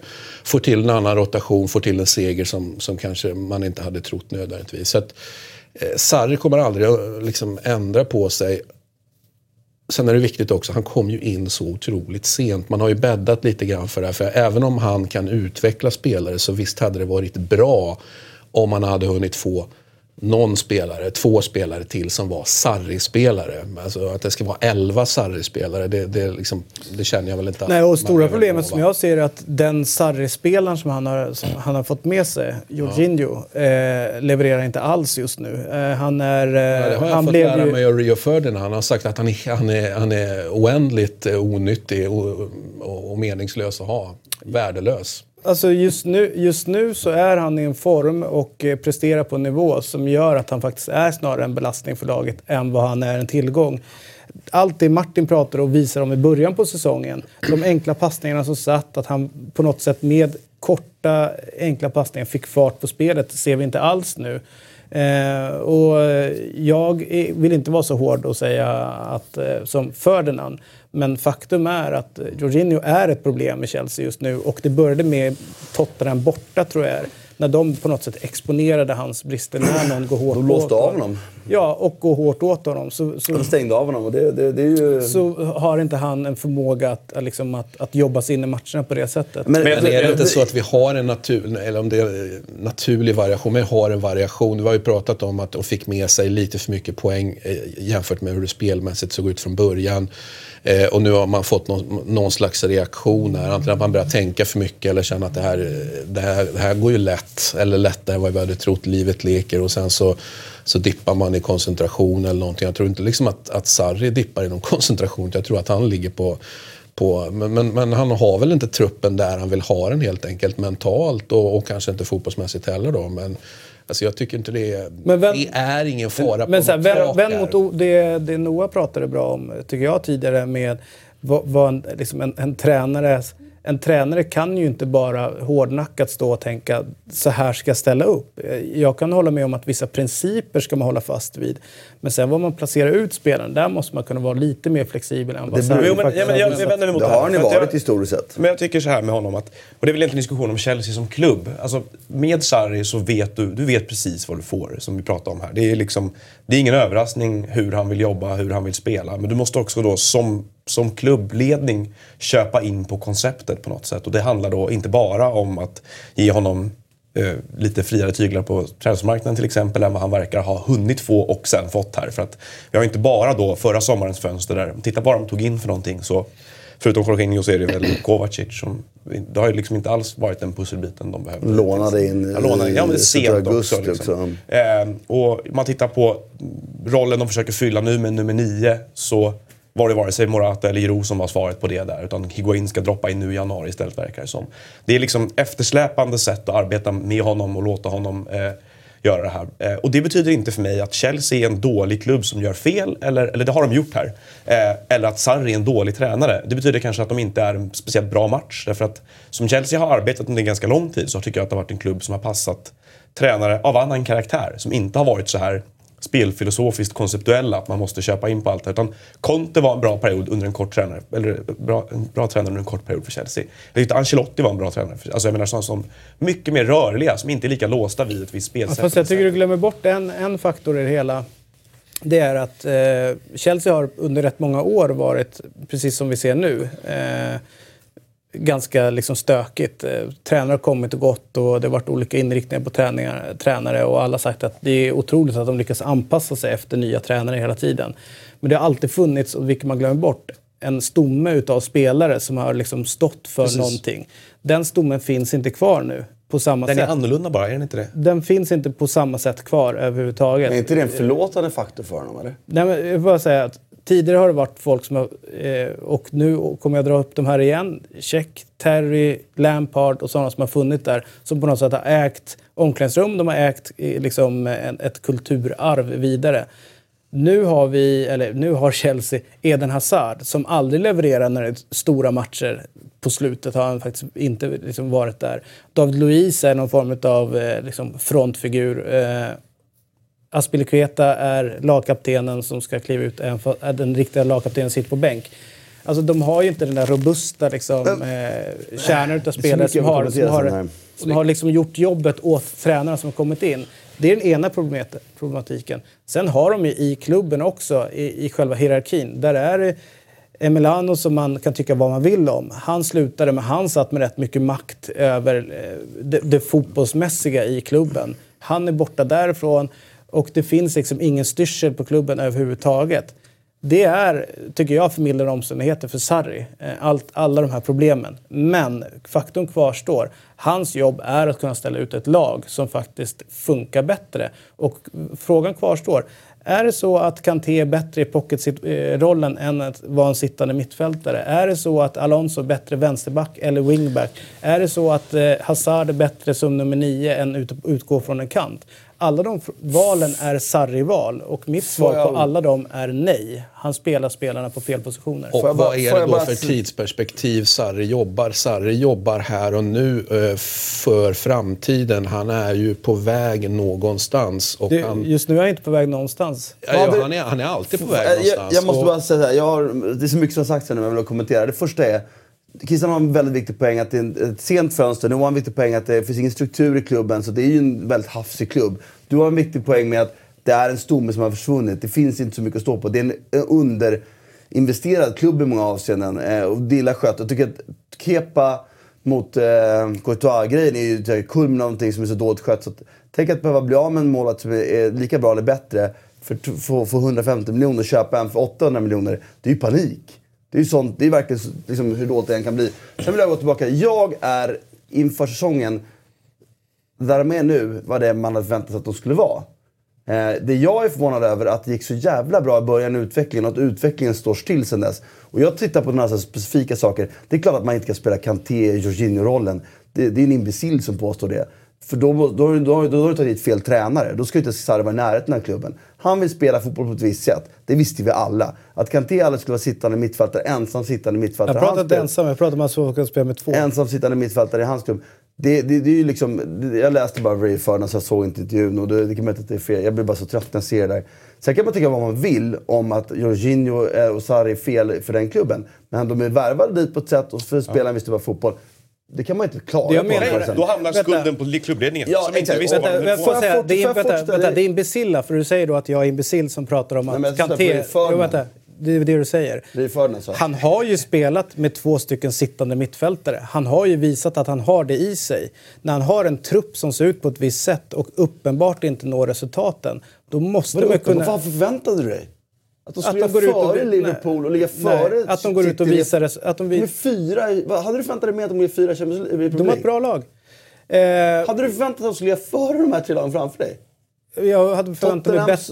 Tottenham som har, har, har en... alltså- Martin, ta det Ja. lugnt, ta det lugnt. Du, eh, Nej men du får vänta, du, mig. ja, vänta. Vad, vad förväntade du Jag dig att det skulle förväntar mig att se ett lag som går ut och Intressant. kör järnet och faktiskt visar någonting.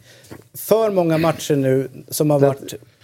Det lät väldigt, eh, väldigt ospecifikt. Du vill Absolut, att de skulle fighta och kampa, var det det du vill ha? Jag vill, att, jag vill att de ska visa någonting för jag oss som faktiskt gillar laget. Som varje vecka går dit och kollar, som betalar medlemsavgifter, som har följt det här. Jag hojar- att jag se, att se det här moraset som det är. De har, vad är det, några timmar nu, inte ett enda avslut på mål.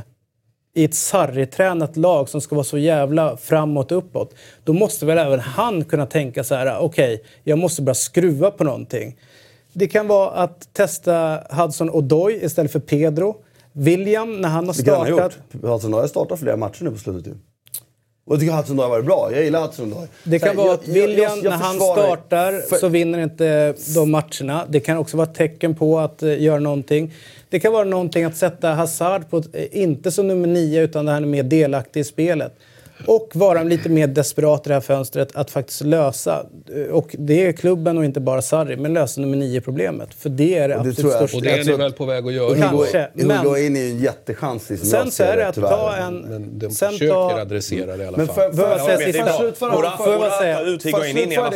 det, då, jag innan du- innan sista? avgör- Och det är att Kanté spelar på fel position. och där måste han göra någonting åt det. Ka- ka- Jag, tror- jag skulle säga Jag tror så här, inte- under, under, om Sarri hade fått styra över Chelseas rekryteringspolicy till exempel, hade han aldrig gått efter en spelare som Kanté.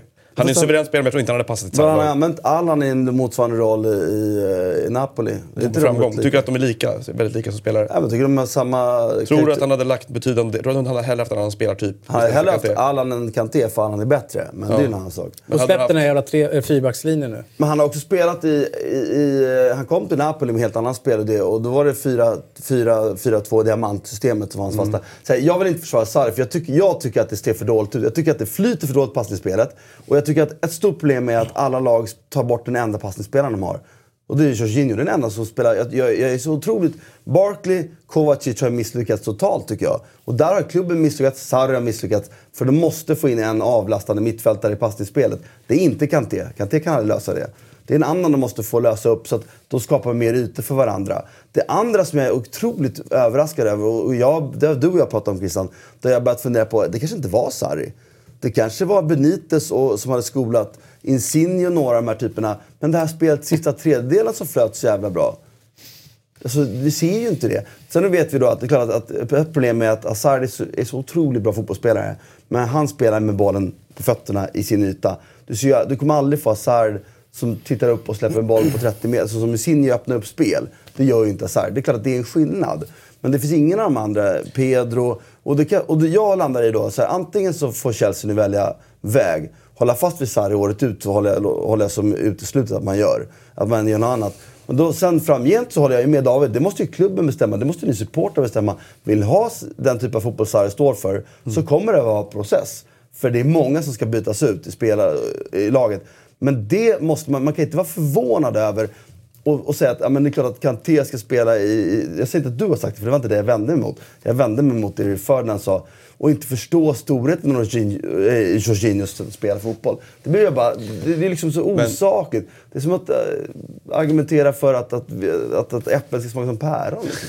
Men, men eh, man jag, tycker, jag tycker den stora frågan här som du är inne på där, det är ju... Får Det jag är ju, det är ju jag klar. Det, sen tycker jag, en fjärdeplats för Chelsea, givet där de började året, alltså jag, det var förväntat. Det var Jo, man vill, ju, man vill ju, absolut, man vill ju också känna, se och kunna tyda att utvecklingen går i rätt riktning. det Och det, är väl det som är problemet. Det är det stora. Men eh, det här med rekryteringen och, och hur, hur Sarri tar sig an det här. För vad han gör just nu, som jag ser i alla fall sedan ett par veckor tillbaka, det börjar egentligen i, han sa att han inte ville sälja Fabregas, man inte hade råd med det riktigt. Och så sålde de Fabregas. Och sen kom Pulisic och då sa han det här att han, han visste inte varför de hade värvat honom. Och, och det är grej på grej nu. Där jag upplever att han mer och mer konstruerar ett argument mot klubbledningen ganska offentligt. För att, och jag tror kanske att det är bra för Chelsea att en tränare försöker liksom på något sätt eh, formulera, för han formulerar en problematik här. Det är ett för stort glapp mellan idén bakom vad han ska göra och hur klubben fungerar i övrigt. Och det är ett par tränare på raken som har lämnat under omständigheter där det enda man tar med sig från det är egentligen att ja, det var ett glapp här också. Det, det uppstår glapp hela tiden. Och om han då är där, eh, är rekryterad av, ett, av liksom, med en specifik plan, det här är det vi ska göra. Eh, de vet vem han är, vad han står för, men det rimmar inte hela vägen. Då är det ganska viktigt tycker jag för dem, för, liksom, även för de som befinner sig runt klubben, som ska vara kravställare på något sätt. Att man får en bild av vad problemen beror på, så att det inte bara blir att Sarri var en dålig tränare. För så enkelt kan det inte vara. Nej, och det är inte det jag säger. Det jag säger är att man måste kunna vända och vrida på även fast man har sina principer. Och jag tycker då att United är ganska bra exempel. Eh, när de får in en som faktiskt vänder och vrider lite grann på hur man spelar eh, sin fotboll, utgångspositioner på vissa spelare till exempel, eller vad det nu kan vara, så kommer det resultat. Det händer någonting. Det är fortfarande samma spelare som är nere på, på planen, men helt plötsligt spelar Pogba mycket bättre fotboll än vad han gjorde under Mourinho. lite grann här så är det att ibland så kanske det blir dumt att stå och hålla fast vid en jag ska spela 4-3-3, jag måste göra det för så har jag alltid gjort.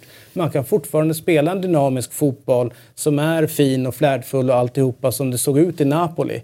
Men man kanske kan använda spelarna på ett annorlunda sätt. Vi pratar om det i 3-5-2 till exempel. Att när en Jimmy Tillin tar över Elfsborg så kanske det är bra att man är i liksom, eh, okej okay, vilka spelare har jag framför mig? Ska jag gå all in direkt och köra 100% eller ska jag smyga in det här? Givet också att han kommer in sent och ser att han fick med sig en spelare som är hans egna. Är det då, är det då rimligt att bända in ett system vi, när ni kanske inte har spelarna jag, för det? Jag förstår vad du säger David. Det, men, men det är alltid så mm. att men... Eh, det känns som att, och i synnerhet mot dig då Christian, eh, att så fort man kritiserar Sarri, det var likadant under Napoli-tiden, så är det så här, kritisera inte Sarri, det är någon jävla alltså, messias. Jag, jag är här är ingen jävla jag, messias. Du, jag är väl, är väl den som kritiserar Sarri, Sarri mest i, i, i det här sällskapet. Jag ska bara säga jag tycker att, att, att, inte, att han, han kommer vända Han har ju vänt vridit på det lite med Hazard i en annan position. Eh, för, att han, inte, han, för att det är två odågor längst fram? Ja, eller någon annan skäl. Ja. Alltså, han vänder och vrider, det gör han ju. Men han kommer aldrig vända och vrida. Att tro att Sarri kommer ändra... Han är ändå väldigt principfast. Det, det visste man ju. Mm. då är jag tillbaka till Christian pratade lite om att då har man ju anställt fel, eller Noah sa att då har man ju anställt fel tränare. Han kommer att hålla fast envist. Jag tycker att han ska göra det. För det är hans sätt. Man ska inte falla på andra sätt och vara där. Han ska vara där på sitt sätt. Vi får se vad Higuain tillför. Jag är rädd för att det tillför tyvärr det är för sent i Higuains karriär. Jag hoppas att han får en, en på nytt födelse. Men tendensen för han är tyvärr väldigt neråt. Och sen skulle jag vilja säga att vi får inte heller, vi blir, och det gäller oss allihopa, vi blir väldigt, man sitter här en, en, en måndag och pratar om en omgång. Christian har en poäng också, det är ju en naturlig fluktuation också i, det gick ju för bra för början, det pratade vi om ju. Vi det är väl, det, det är vart, vart, vart det tiltar åt, vad han säger. Hela helhetsbilden blir ju liksom att ja, det finns en problematik. Här. Och då är det kanske en större fråga med klubb kontra tränare, som ja. vad vet jag. Men jag är det rätt säker... Jag, ja, och det säger jag inte. Men jag säger bara att någonstans är jag rätt säker på att han kommer att vända och vrida på det. Jag tror, jag tycker också att man ser farhågor. Det är inte kanske så, jag tror det skulle se bättre ut spelmässigt. Resultatmässigt tycker jag att det är förväntat. Han gick ut och sa i somras, vänta tills november innan ni eh, ger mig ett omdöme. Eh, och nu sitter Sen jag... vände det? Ja, eh, och, du, och, i, och i november men då ska var ju omdömet bra. Chelsea, om ni inte gillar det ni ser nu, då ska han inte vara kvar. Jag, säger, jag är inte ute efter att sparka någon, men jag tror också att, att en tränare inte kan hålla fast vid en idé bara, utan man måste kunna tänka så här, det, man har ett strävansmål, jag vill dit. Det är en poängtävling, man ska samla poäng. Eh, visst, det ser jättebra ut med en fjärde plats eh, jada jada, men eh, det är inte en framåtlutad känsla man har. Jag sitter ju ändå och kollar alla deras matcher. Eh, och är inte helt jävla nöjd med det jag ser. Jag tycker utvecklingen går, har gått bakåt, eller till att stå stilla i bästa fall. Och det håller jag helt med om. Och vi har pratat om det, vi har, vi har satt sen i december att fan det här borde börja ta fart nu. Det gör det inte, det är något som inte flyter. Vad är det? Jag kan inte heller sluta låta bli att tänka tanken ändå att truppen är ju verkligen inte Sarri-typ. Så, så här, säsongen ut, så länge de klarar Champions League tycker jag att han har lyckats på ett sätt. För det är ju svårt. Och sen måste Chelsea göra ett vägval och det har vi pratat om tidigare också. Det är en underinvesterad klubb. De har ju inte satsat väldigt länge. De fick panik, slänga bort en halv miljard. För det är så jag ser det på när man tar Kepa mot Courtois. Liksom. Du tappar en bättre målvakt, du får en talangfullare mål, men du tappar en halv miljard däremellan.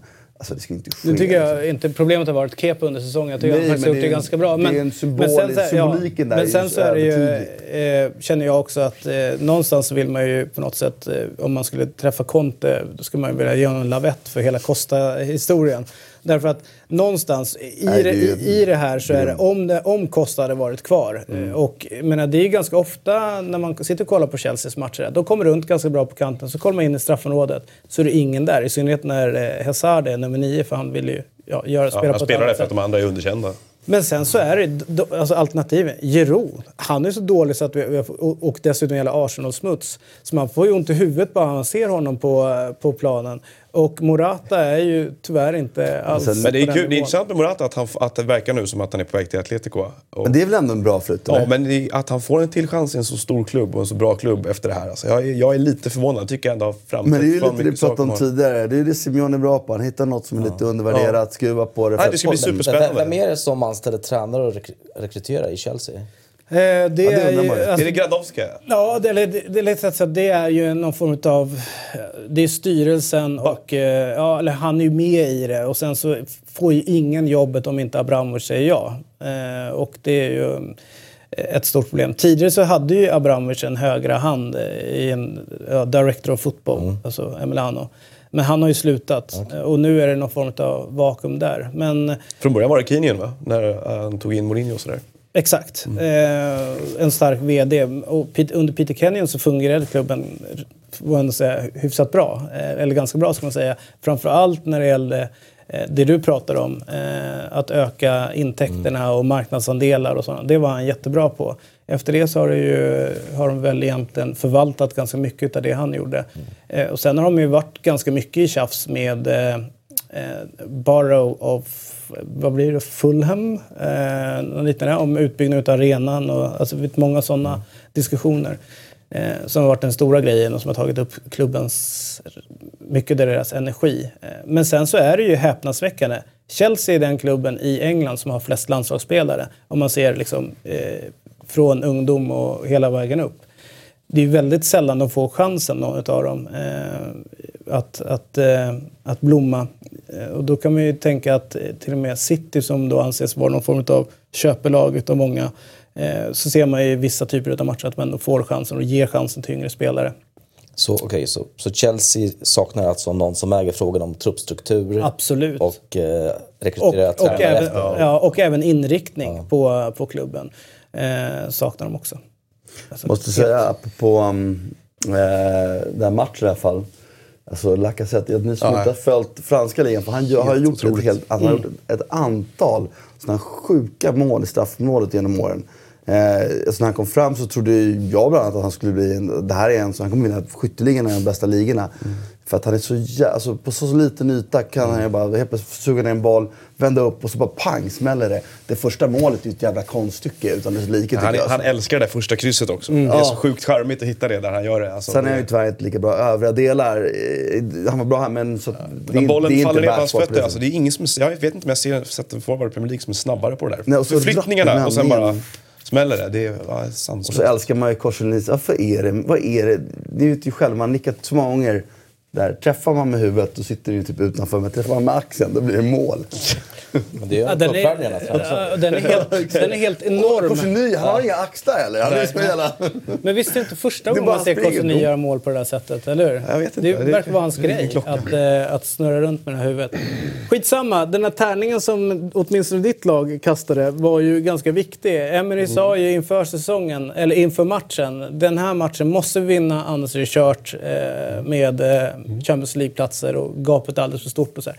Såg du i, i ditt Arsenal att eh, det var ett, eh, ett lag som gick ut med, eh, med en annan attityd eller Ja, men det tycker eller? jag absolut. Det här var väl en match som visar att eh, det, det kan ju vara så att en spelartrupp, eller de som ska ut på plan i alla fall, inte är mottagliga för den ytterligare press som Emery väljer att sätta på att, att det är en måste-match. Liksom. Sen kan man alltid diskutera om det var en måste-match eller om det inte var det, men säg att det var det då. Eh, helt underbart att man rent mentalt då orkar och, och prestera och orkar prestera på det sättet man gjorde. Så jag, jag sitter väldigt nöjd både med Emery och med de som då gjorde det på planen. Eh, vad säger Martin då? Nu hörde jag sig lite grann vad det då, men för de som inte gjorde det. Om matchen? Nej, Vi har pratat så mycket om det. Jag tycker att det, det som är väldigt roligt ju nu, apropå det här med tävlingsbalans, så som jag gillar tävlingsbalans, att vi har en toppstrid att tala om. Eh, Tottenham får nog svårt att hänga på med alla skador de har nu, men det är ändå häpnadsväckande att de ändå är med där uppe. Liksom. Ja, det är för nio poäng. Men vi får en Champions League-strid som är helt enastående spännande att följa. Och det tycker jag. Och jag tycker det med United, visst, det är ju otroligt roligt att det är Rashford på Pogba. De- två spelarna som hela, hela världen såg var underutvecklade under Mourinho. Som alla skrek om att de här två kan bli världsspelare. Eller är världsspelare i ena fallet och kan bli det andra. Eh, men som inte fick till det under Mourinho. Nu, de två är ju de som gång efter annan levererar. Men jag vill också säga ett varningsfinger, vilket ni säkert också alla hör. Det är så bra är inte United just nu. De har också ett enormt eh, medflyt med alla situationer. Och målen faller och jag menar Tottenham-matchen för en helg sen. Och så. de förtjänar att vara med där uppe, men det blir ju en extremt rolig eh, vår. Just med de två, kanske framförallt för Pogba tror jag alla visste verkligen det var sådär. Det fanns ju en sån enorm konsensus om att det var, en, att det var någonting som maskerades så mycket. Men med Rashford, att han... Men den här höjden har man ju sett i enstaka ögonblick och så vidare. Så bra som han är nu, alltså det är för nästa tränare, vem den blir, om det blir Solskär som blir kvar eller kommer in någon annan, så förvalta honom kommer bli en, en liksom Kanske gå till Bayern nyckelgrej. Men du Kristoff, då, eh, det var mycket snack om i helgen att Emery har pratat om att eh, han har blivit tillsagd att det finns inga pengar att köpa spelare eh, till Arsenal och och om det ska in spelare så är det på lån. Eh, för en då som eh, sitter och kollar på fotboll och så tänker man så här, va? Har inte Arsenal pengar? De har den största kassan i hela Premier League om jag, inte, om jag minns rätt. Och, men det har ju Arsenal sagt alla år. Kommer ni ihåg? Man skyller på arenan när man flyttar in i en ny arena. Ja, vi har inga pengar att för allt går till arenan. Trots att arenan gav eh, typ 150 miljoner mer intäkter varje säsong. Eh, Så att man har ju lagt pengar på hög för att man inte velat spen- spendera. Det är ett aktivt val att inte göra det och eh, det är väl i slutändan en ägarfråga. Kronke, väl, Ja. som vi ofta kommer tillbaka till. Och nu har ju dessutom Arsenal en annan problematik eftersom det är, det är stökigt i, i klubbleden, det vill säga de som ska då sitta och rekrytera det här. Gazidis har ju lämnat för Milan och de, de två som han rekryterade innan han då drog och, och liksom var själv var högst upp i någon slags pyramid, de, de eh, drar ju inte riktigt jämnt nu. Nu är det mycket prat om att Sven är på väg ut då. Dortmund-Sven och, och att Raúl har dragit liksom längsta strået i någon slags maktkamp mellan dem. Så det finns ju... Det, Han har väl ju- stuckit i Bayern. Alltså det är väl klart mer eller mindre. det, det är såklart en, alltså. såklart en del av problematiken i huruvida man... Vem fan ska värva? Alltså de om de nu precis har haft en, en rejäl, eh, ett rejält inbördeskrig helt enkelt. Så, då kanske det händer någonting i slutet av januari, vem vet? Bör de skicka Om det nu- Özil nu i, i fönstret här? Ja, men om någon vill fingra på honom, det är väl det. De, gör ju, de försöker ju i allra högsta grad att få bort honom, men det verkar ju inte som att någon nappar riktigt där ute. Och det betyder, att lappen ja. är för hög. om Va? Det, För dyr. det, det, det är väl en annan femma. Men eh, under dem också, det är ju kul att se Wolverhampton och Watford på klubbar som kanske på väg mot någonting. De rubbar ju ändå lite, eller har på sikt, framförallt Wolverhampton bygger upp någonting. Wolves har, ett, har mycket, mycket bra saker i sitt spel. Alltså. Jag tycker de De är... så, det känns som att med små grejer kan de faktiskt ta ett kliv upp och börja utmana. Men Om de får behålla här nu också, vissa av spelarna. Framförallt till nästa säsong. Man tänker väl framförallt på Neves och, som tydligen uttalas Neves nu, fick man lära sig i helgen. Det var, väldigt, det var mycket portugisiskt uttal på honom där. Eh, och Jota. Ska du säga, börja säga Ronaldo? Ja, Cristiano Ronaldo. Motinch. Eh, men, eh, Coutinho. men, eh, men de två. Men sen tycker jag även, eh, man, vi var varnade väl för det lite grann när de bytte tränare här nu med Southampton. Man måste hålla ett öga på vad de gör också i transferfönstret. Kanske inte nu men till sommaren. För att om de slår in på rätt väg igen så är det en klubb med en historia av att, av att, av att ha, ha hantverket som Och konkurrensfördel. då. tvärtom då, Huddersfield. Den person med historien och hantverket som att Som döma var den utifrån. största anledningen till att de hamnade där uppe. Det Och känns de, som att de åker ur. Fulham kan, tycker jag ändå. Jag tyckte de var... Och, alltså, Bita Gör en helt gör en bra match, mot? Tottenham. Och det, spelar de så kommer de störa många kunde mycket lag. väl haft 2-0 i halvtid. alltså. Men eh, det som är intressant, man pratar ju väldigt mycket om eh, transfer och Wolverhampton då, och eh, deras portugisiska eh, liksom armada utav, eh, utav spelare och projekt och alltihopa. Vi har eventuellt ett England utanför EU eh, med Brexit och det kommer ställa helt andra krav på vilka spelare som får komma in i ligan. Eh, och om de tappar spelare så eh, Wolverhampton, jag tror att det är var det åtta spelare och liknande i startelvan som inte skulle kunna fått arbetstillståndet. Äh, Brexit kan bli en Eh, riktig... Jag, jag, jag, jag tror, jag tror eh, att eh, man kommer göra något specialundantag. det måste känns så, de göra. Nej, jag kan inte. Vad andra sidan- arbetstillstånd och... Ja, men det, alltså om, man, om, man, om man backar till bara för ett gäng år sedan innan det blev då att... Eh, fritt flöde av Ja, spelare. Så var det tvungen att vara landslagsspelare 75% av matcherna. Och sådär. Var inte, Ja, inte, inte bara det, utan det är beroende på vilket land som du kommer ifrån. Så att till exempel ett land som är sämre rankad så behöver det fler antal, eller högre andel Så. Du procent. samlar poäng på olika parametrar. Ja, det var sen- det, hur mycket och- stor övergångssumma det var, hur högt ligan var rankad av. Och vilket lag du kommer Ja, ifrån. Det är väl är- fortfarande när det gäller brasilianska spelare att de måste ha landslagsmän va? Om Ja. de ska få arbetstillstånd. Ja, och det är det som är grejen. Så att grejen är att, och vad jag förstår så Eh, om det blir en hard Brexit så kan de inte få till en, eh, en deal. Alltså då, då står de helt eh, chanslösa Ja, fast det är väl ingen deal mellan EU och Nej, Storbritannien? utan nej, det är dealen mellan- nej, det- Storbritanniens nej, egna... Och det är det som är grejen. Det är de själva. Arbetskraftslagar. Ja, därför att om de då ger tillstånd för fotbollsspelare att komma in eh, så kommer andra branscher säga men vänta, varför får de här eh, tillstånd för att ni kan plocka in preti och kleti från Brasilien eller Chile eller, vad det nu, eller Polen eller vad det nu kan vara. Då måste vi kunna göra det i, i reklambranschen och vi måste kunna göra det i tillverkningsindustrin Men och vilket så vidare. lag skulle inte bli av med typ eh, 80% av sin start? Ganska många, men det är inte många. Eh, alltså en del klubbar just nu sitter på kontrakt och de skulle kunna behålla medan en del eh, klubbar kanske har mer behov av att sälja, apropå det vi pratade Det är om. här Burnleys masterplan kommer in i spel. Till slut är de enda laget som har en hel trupp kvar. Bara med Exakt, England. För de var bara britter hela tiden. Exakt. Finns det något Championship-lag som kanske kan göra. Neil Warnock är på väg dit. To hell with the rest of the world. Droppar han ner. Ja, jag får se. Intressant. Ja, det är det är sjuk Men ett ord till om Southampton då. Att Hasenhüttel, eh, det, det ser riktigt bra ut där. De har gjort mycket fina grejer direkt. Men nu måste vi vidare med skriva med någonting. Man fattar ju att det där. To hell with the rest of vi stannar i England hela avsnittet. Nej. jag har inget problem med det. Jag skulle vilja prata väldigt mycket om Newcastle, men det kan du, göra, du och jag göra sen efteråt. Eh, när det gäller. Gärna tack. Eh, Vi ska kolla på bara ett klipp innan vi, apropå eh, Christian och, och eh, sina tränare då. Eh, Bielsa eh, hade en lång presentation om hur han jobbar. Eh, vi ska kolla på det. Det är, två, blir minu- mer det, England nu. det, är två minuter, det är två minuter långt så att sitt, sitt och, och drick lite... Eh, Bielsa Vatten. kan aldrig vara England. I can tell you that I observed all the rivals we played against. And we watched uh, all the training sessions of the, the opponents before we played against them. To, to draw a, a caricature of myself. Eh, yo les voy a decir la información que recabamos cuando enfrentamos a un rival.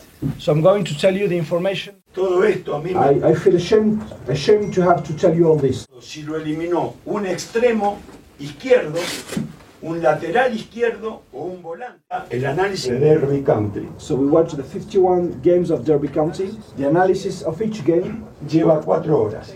takes four hours of work.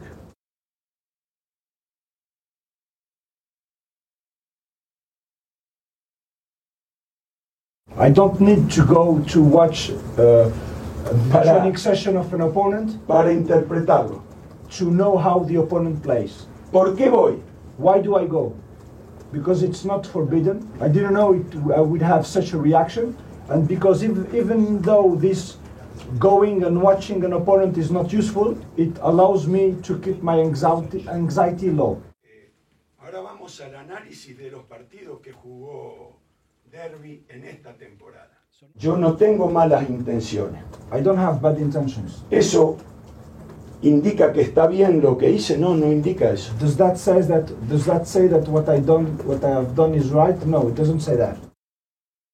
ja, Spygate alltså i... ehm, runt Bielsa, men han eh, har ju ändå skakat liv i, i Leeds och det gör ju ett, Det tackar vi för. ja, ett, Nu torskade de igen här. ett lag som jag egentligen inte gillar men man vill ha i högsta serien. Så hoppas jag att de... Det, det gäller bara att han håller huvudet över ytan tills det är i mål här nu. Det, det känns som att det är 50-50.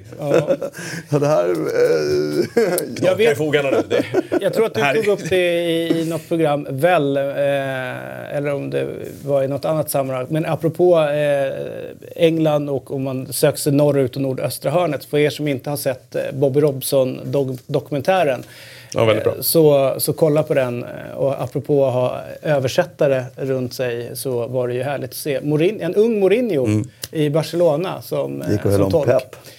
Ja, bland Precis. annat. Eh, och jag tror väl egentligen att hans Barcelona-hat egentligen inte så mycket att han själv inte fick jobbet utan det som hände med Bobby Robson där och då. det verkar som att det börjar då. Ja, sen vill han väl ha det jobbet sen där igen. En annan intressant grej var att Pep ville komma till Newcastle för att jobba under Bobby, men Ja. Bobby sa nej. Bobby sa nej. Tack du för. Har, du har Tack inte för här, den. Ja, du har inte här att göra. Nej. Du är alldeles för bra. Du ska vara någon annanstans. Nej, det var riktigt jävla bra. Det finns mycket bra dokumentärer. Vi tar oss till... Eh, ska, vi, ska, vi ta, ska vi skita i Italien idag, eller? Nej, vi gör inte det. Det är bra matcher. Christian som har suttit tyst hur länge som helst. Roma eh, tog ju, tycker jag, en, en, eh, eller i min värld, en viktig eh, seger mot Torino. Och eh, jag var ju för deras andra match under säsongen när folk på, på tåget, spårvagnen, trammen därifrån sa att säsongen är körd redan nu. Eh, det var ju värre domedagsprofeter än vad jag är när det gäller Chelsea. Eh, och det är ingen idé att fortsätta gå. Eh, men eh, det, det har liksom börjat vända runt åtminstone lite grann tycker jag när man sitter och kollar. Mycket skador som är tillbaka också. Och Sagnolo gör ju poäng nu också, för det är nästa steg. Nu har han visat att han är bra. Nu ska vi se att han gör poäng, för annars är det ju liksom inte värt något. Eller värt något, men annars är han ju inte det han har antytt att han kanske är. Nej. Ja, nej, men inte viktig seger och föga överraskande att, att Torino någonstans ger Roma segern. Jag är väl inte jätteförvånad över det. Eh, men det Roma... Var det straff? Olsen stack in på Belotti. Såg du den? Eh, Alltså jag, jag är lite överraskad över att de inte blåser straff faktiskt, måste, måste jag säga. Ibland ska man ha vissa grejer med sig. Eh, I synnerhet på hemmaplan mot Torino. jo, jo, det, det, annars är det dumt att spela på hemmaplan om man inte har saker med sig, kan jag personligen tycka. Det gäller ju rätt stora delar av, av, av en tabell. Eh, vi, vi, I torsdagsprogrammet så pratade vi lite grann om, om Napoli och jag tror att Gustav ställde frågan någonstans med att eh, kommer de jag vet inte, gå för och ge sig själva chansen att, och då sa jag chansen till vadå? Eh, så glöm, glöm Juventus, liksom. det, det, de är på en annan planet. Sorry. Men, men det här var ju ändå en, eh, en toppmatch eh, bland eh, liksom resten, byket, eh, som, som gjorde upp här. Och precis som eh, du konstaterade innan, eller vem det var nu var, eh, eller var det du, ett skadedrappat Napoli. Och inte, vilka, och inte vilka skador som helst utan, utan eh, liksom tunga jävla skador. Så att det, var ju, det var ju ett enormt styrkebesked av Napoli. Och dessutom en miljon ramträffar på det. Eh, lika starkt besked så jag tycker att det är från Napoli, lika oroväckande besked är det ju faktiskt från Lazio. Låt vara att det nu var en utvisning där. Men Alltså statistiken Hård är ju fullkomligt bedrövlig mot andra topplag. Nu har de alltså, om man tittar på dem, jag såg en siffra här, sju stycken eh, matcher hittills under säsongen mot de lagen som ligger på, på Europaplatser. Och de har alltså inte vunnit en enda, en oavgjord och sex förluster. Det är ju det är rätt svårt att... Alltså du ska prata jävligt mycket orättvis VAR-behandling för att komma undan med 0-1-6. Alltså det går ju inte. Det gör ju att man måste ställa lite frågor kring eh, både det ena och det andra. Men jag tänker snarast på, på Simone Inzaghi här. Vad, får han inte in rätt mentalitet i, i sin trupp här? Eller vad är, vad är problemet? För att så dåligt ska inte de här siffrorna kunna vara. Men eh, kan ett problem vara, nu hörde jag ju smeknamnet sms här som jag nästan spydde på, men, eh, men vi kör på det. Det är italienarna som gör det. Hans... Eh, att, att inte han är på samma Men han nivå. har börjat komma igång nu. Det, det, så är det, men, men det är en, en... Vi är halvvägs in på Luis säsongen. Alberto är längre ifrån. Nej, men, alltså, det, det, och det kan vi diskutera. Jag, jag vill inte, men jag, det, är ju en intressant grej. Jag tycker kanske att i den här matchen så är det en match med de, de frånvaro. Så Napoli har ju en riktigt, riktigt bra trupp. De har ju Diawara som är underutnyttjad. Jag förstår inte att han spelar med. Även om han varit bra så har han en potential. Ruiz har ju varit en supernyförvärv. Han har ju varit så otroligt bra. Går ju faktiskt från klarhet till klarhet, Ruiz, Verkligen. måste jag säga. Ja, Alltså, Ruggig jag. Ja, och Milik var ju inte med. Han var ju skadad förra året och har ju liksom varit också en spelare som har blommat ut, eh, eller förlåt, kommit tillbaka. Det är väl du är glad för. Men... Eh, Hur glad? Jag är ganska glad. det var gott och bra forwards i det landet just nu. Eh, men så, att säga, så att det var ju, Christian är inne på, det skulle ju vara en match där jag trodde att, att, ändå, att, nu får vi se hur bra den här bredden är. Men den är ju riktigt, riktigt, riktigt bra. Och det måste jag säga att Napoli har massa träffar och de förtjänar mer mål. Men vi ska också säga att innan första målet faller så är just Milinkovic Savic har ju tre bra avslut. Det är ju en riktigt, riktigt Men då finns det match. med rätt, Det- helt och det är plötsligt. Vilket ju är en supervärvning. Som vi har sagt från början att det var en supervärvning. Men så snabbt. Eh, det där är, det där, om det inte redan är Italiens bästa målvakt så kommer det inom väldigt eh, snar framtid vara det. Och, och det är bra för landslaget och så vidare. Så att, snyggt jobbat av, av Napoli där. Det var en jag rolig säga. match att se på också måste jag säga. För jag tycker inte att Lazio var så dålig. Jag tycker Lazio är bra. Utvisningen förstör ju sen den delen. Inte mig emot, men, men eh, Jag håller med, den var ju totalt sett ganska hård. Men då, givet det, går det att dra... Så du försökte lägga ihop en, en, eh, någon form av analys här kring... kring Charlotte. Nej, jag tänkte runt Lazio och eh, Ja, alltså. eh, Simeone Inzaghi. Eh, är det just den här matchen du då vill peka på eller är det liksom Ja, hänt innan? Eller vad? Nej, men tydligen så, så får vi ju peka fingret på hela säsongen och, och, och då är ju någonstans Simone Inzaghi eh, skyldig. Liksom. Det, är- det är ju, jag kan inte se det på något annat sätt. Det fanns väl lite sådana tendenser även förra säsongen, men förra säsongen var det ju ännu mer tydligt så. Det var därför jag sa VAR mm, för någon minut sedan. Var då- som är var eller var var? VAR, VAR, ja precis, eh, med stora bokstäver. Då var VAR VAR. Då var det ju verkligen, eh, det fick man ju erkänna som även som neutral, att, eh, att det var, de hade oflytt. eh, Och vi pratade om att ja, men det där kommer att rätta till sig under säsongen. Alltså, oflytet med VAR kommer liksom att försvinna. Men det gjorde ju inte riktigt det, utan de gick ju faktiskt säsongen rakt igenom med det och, och, och torskade på VAR, så att säga. Och, men, men nu känner jag att den nu, nu kan vi inte ta, det är inte så den här säsongen. Eh, utan, utan nu är det någonting annat. Och jag vet inte om det är så att Simone Inzaghi var sämre, eller är sämre än vad vi trodde att han var. Eller, eller ja, jag kanske ska prata för mig själv. Han, han kändes ju extremt spännande. Och är fortfarande spännande. Men det kan hända att någonting skadades där i somras också. Det var ju väldigt turbulent. Det är ju ingen riktig hemlighet att Napoli var ju en klubb som var intresserad av, av Simone Inzaghi. Men eh, om man, om man satt ner och så att säga, hö- hörde med honom om det kanske kunde vara läge att komma då inför den här säsongen.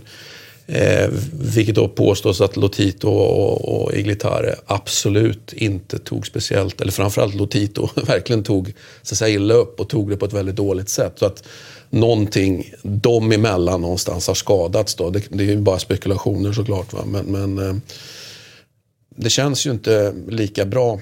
Och jag tycker att superformen på Maximovic och Luis Alberto, jag, jag känner liksom att det är inte den, alltså det är inte 100% av förklaringen, det tror inte jag. Utan Vad tappade de? De tappade De Frey och... De Frey har betytt en de hel del, vill jag väl påstå. egentligen De Frey. Det var väl bara det. Det var ju De, de Frey mot eh, Sen Leiv har varit skadad Ja. mycket och den de tog in för eller kompletterar honom, eh, har inte, Badel följer inte väl ut. Men så här, jag håller ju med om att det är ju, ska man titta på mikroperspektivet så är det lite oroväckande att de faktiskt faller i viss typ av matcher hela tiden. Men samtidigt tycker jag om man tittar på hela säsongen, var de ligger i tabellen, givet hur de överprestationer de hade förra året. Ja, men det är fortfarande ganska bra. De ska inte kunna mäta sig med med Napoli ännu. Det är inte samma, samma omsättning. I den enskilda matchen här så kunde de ha gjort det tyckte jag. Men, Alltså det, det, må, det må vara hänt, men den enskilda tendensen då som handlar om att du bara tok icke-presterar mot toppklubbar är ju super... Det betyder att du inte kan ta nästa steg. Kanske.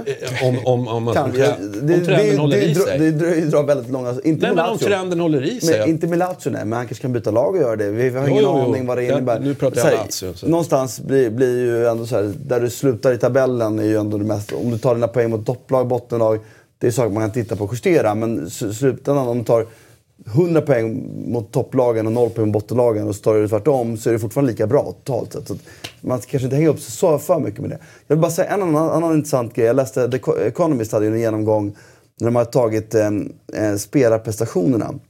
De hade använt de här, eh, den rankingen som görs, eh, de här, något av de här barnspelen som håller på, som görs varje vecka. Inform och out, out of form och så vidare. Så har de kollat på de sista åren tränare som mycket värde de tillförde. Eh, och det är inte en parameter. De hade gjort jämförelsen dels mot tränarna emellan men också mot spelare. Och deras tes var att spelarna tillförde mycket mer värde.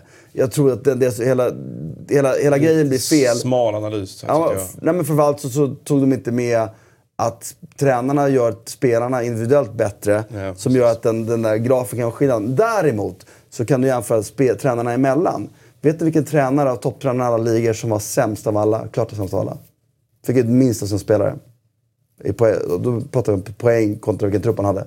Vänta. I alla, alla toppligor? Alla ligorna. Jag, jag tar upp det här. Alltså, så det, det, jaha, men då är det, är det Ancelotti Ja, eller? han var klart sämst. Eller han var, han var sist av alla topptränare. Och jag är lite, när jag tittar så här, tittar man tillbaka. Låg Sarri högst upp eller? Nej, högst stod Simeone. Ja, men. Jag Inte så överraskande eller? Det var också, tycker jag, liksom Ja, lite roligt. verkligen. Och det är ju som en, en eh, faktisk eh, absolut eh, siffra. Säkert, inte, men det var intressant. För det, jag delar ju den bilden. Jag tycker att Ancelotti är en fantastisk person och han är rolig som tränare att se på hans lag. Men han är ju, om du ser tillbaka, en konstant underpresterare sett till materialet. Får se hur det här utvecklar sig. Jag ser ju en tendens som är lite oroväckande spelmässigt. Men Napoli tar fort, fortsatt poäng och någonstans så eh, följer det här än så länge utvecklingen eh, av Napoli. Men Napoli ska utmana om Europa League i vår. Eh, De är en av tre favoriter. De, Chelsea och Sevilla måste ju vara favoriter att vinna Europa League. Jag håller Arsenal lite bakom. Chelsea fanns större chans att vinna Europa League än Carabao Cup. Det var för övrigt en match de var riktigt bra i. De mötte Tottenham i förra. De var Det är retur nu på torsdag va? Ja. Och Spurs Åh, fan. utan Kane och Ali. Det är ju inte kört på något sätt. Nej. Nej. Men, Men sen, sen, sen, sen vill jag bara, eh, apropå, vi måste ju ta upp alltså Atalanta, Gasperini och Zapata. 5-0 va? Ja. Har han, gjort, har han gjort 14 mål på På 8 åtta matcher? matcher. Han har det? Det är ju helt sinnessjukt. Och det är klart att det är lite enklare då när man, när man kan göra fyra mot ett, ett fullt ut värdelöst Frosinone. Va? De ska Men- ändå göras. De ska ändå göras. Så det som är häftigt här, som han själv, Herregud. Zapata, pratar om är att han, att han får spela anfallsfotboll på ett helt, eh, helt nytt sätt. Helt plötsligt så behöver han överhuvudtaget inte ha någon rygg mot, eh, mot mål. Det vill säga han behöver inte vara target då tydligen. Utan bara gå, gå, gå liksom i djupled. Vems förtjänst är det? Ja, Gasperinis eh, förtjänst då. Så att, eh, men det är ju häftigt att se. Vem, vem trodde att Zapata hade den här eh, liksom, utvecklingen i Nej, sig? så här bra. Inte jag i alla fall. Nej, och jag väl tror inte han i fortsatt- Sampdoria för något år sedan och snurrade runt va? Ja, och ja, och Napoli. gjorde det Ja, helt ja. okej liksom. Ja, det är en bra spelare. Och han var helt okej i Udinese. Och Napoli gick också ut- helt okej tycker jag. Ja, fast... Ja, Ja, okej. jag tyckte det som Ja, Okej då, du Napoli-supporter. tyckte det var okej. Jag tyckte det Men, var... men så här, där, jag, jag skulle ju akta mig för att köpa honom på de här premisserna. Det, och få Atalantas livsfarligt lag- ut. Ja. Jag är med i ett tryggt så här Chelsea-forum eh, som man sitter och diskuterar. Och I synnerhet efter matchen mot Arsenal så var jag tvungen att skriva av mig lite grann. Du lyfte det. Zapata då? Nej, men det är ju folk som gör det. Och eh, liksom bara så här, men kolla på... Så att jag så här, men vänta. Men helt Så- osannolikt är det inte. Nej, men men jag tänkte ändå så här. Eller? Såg ni inte honom i Sampdoria? Visst, han var helt okej, men liksom, det är inte... Det är inte han som...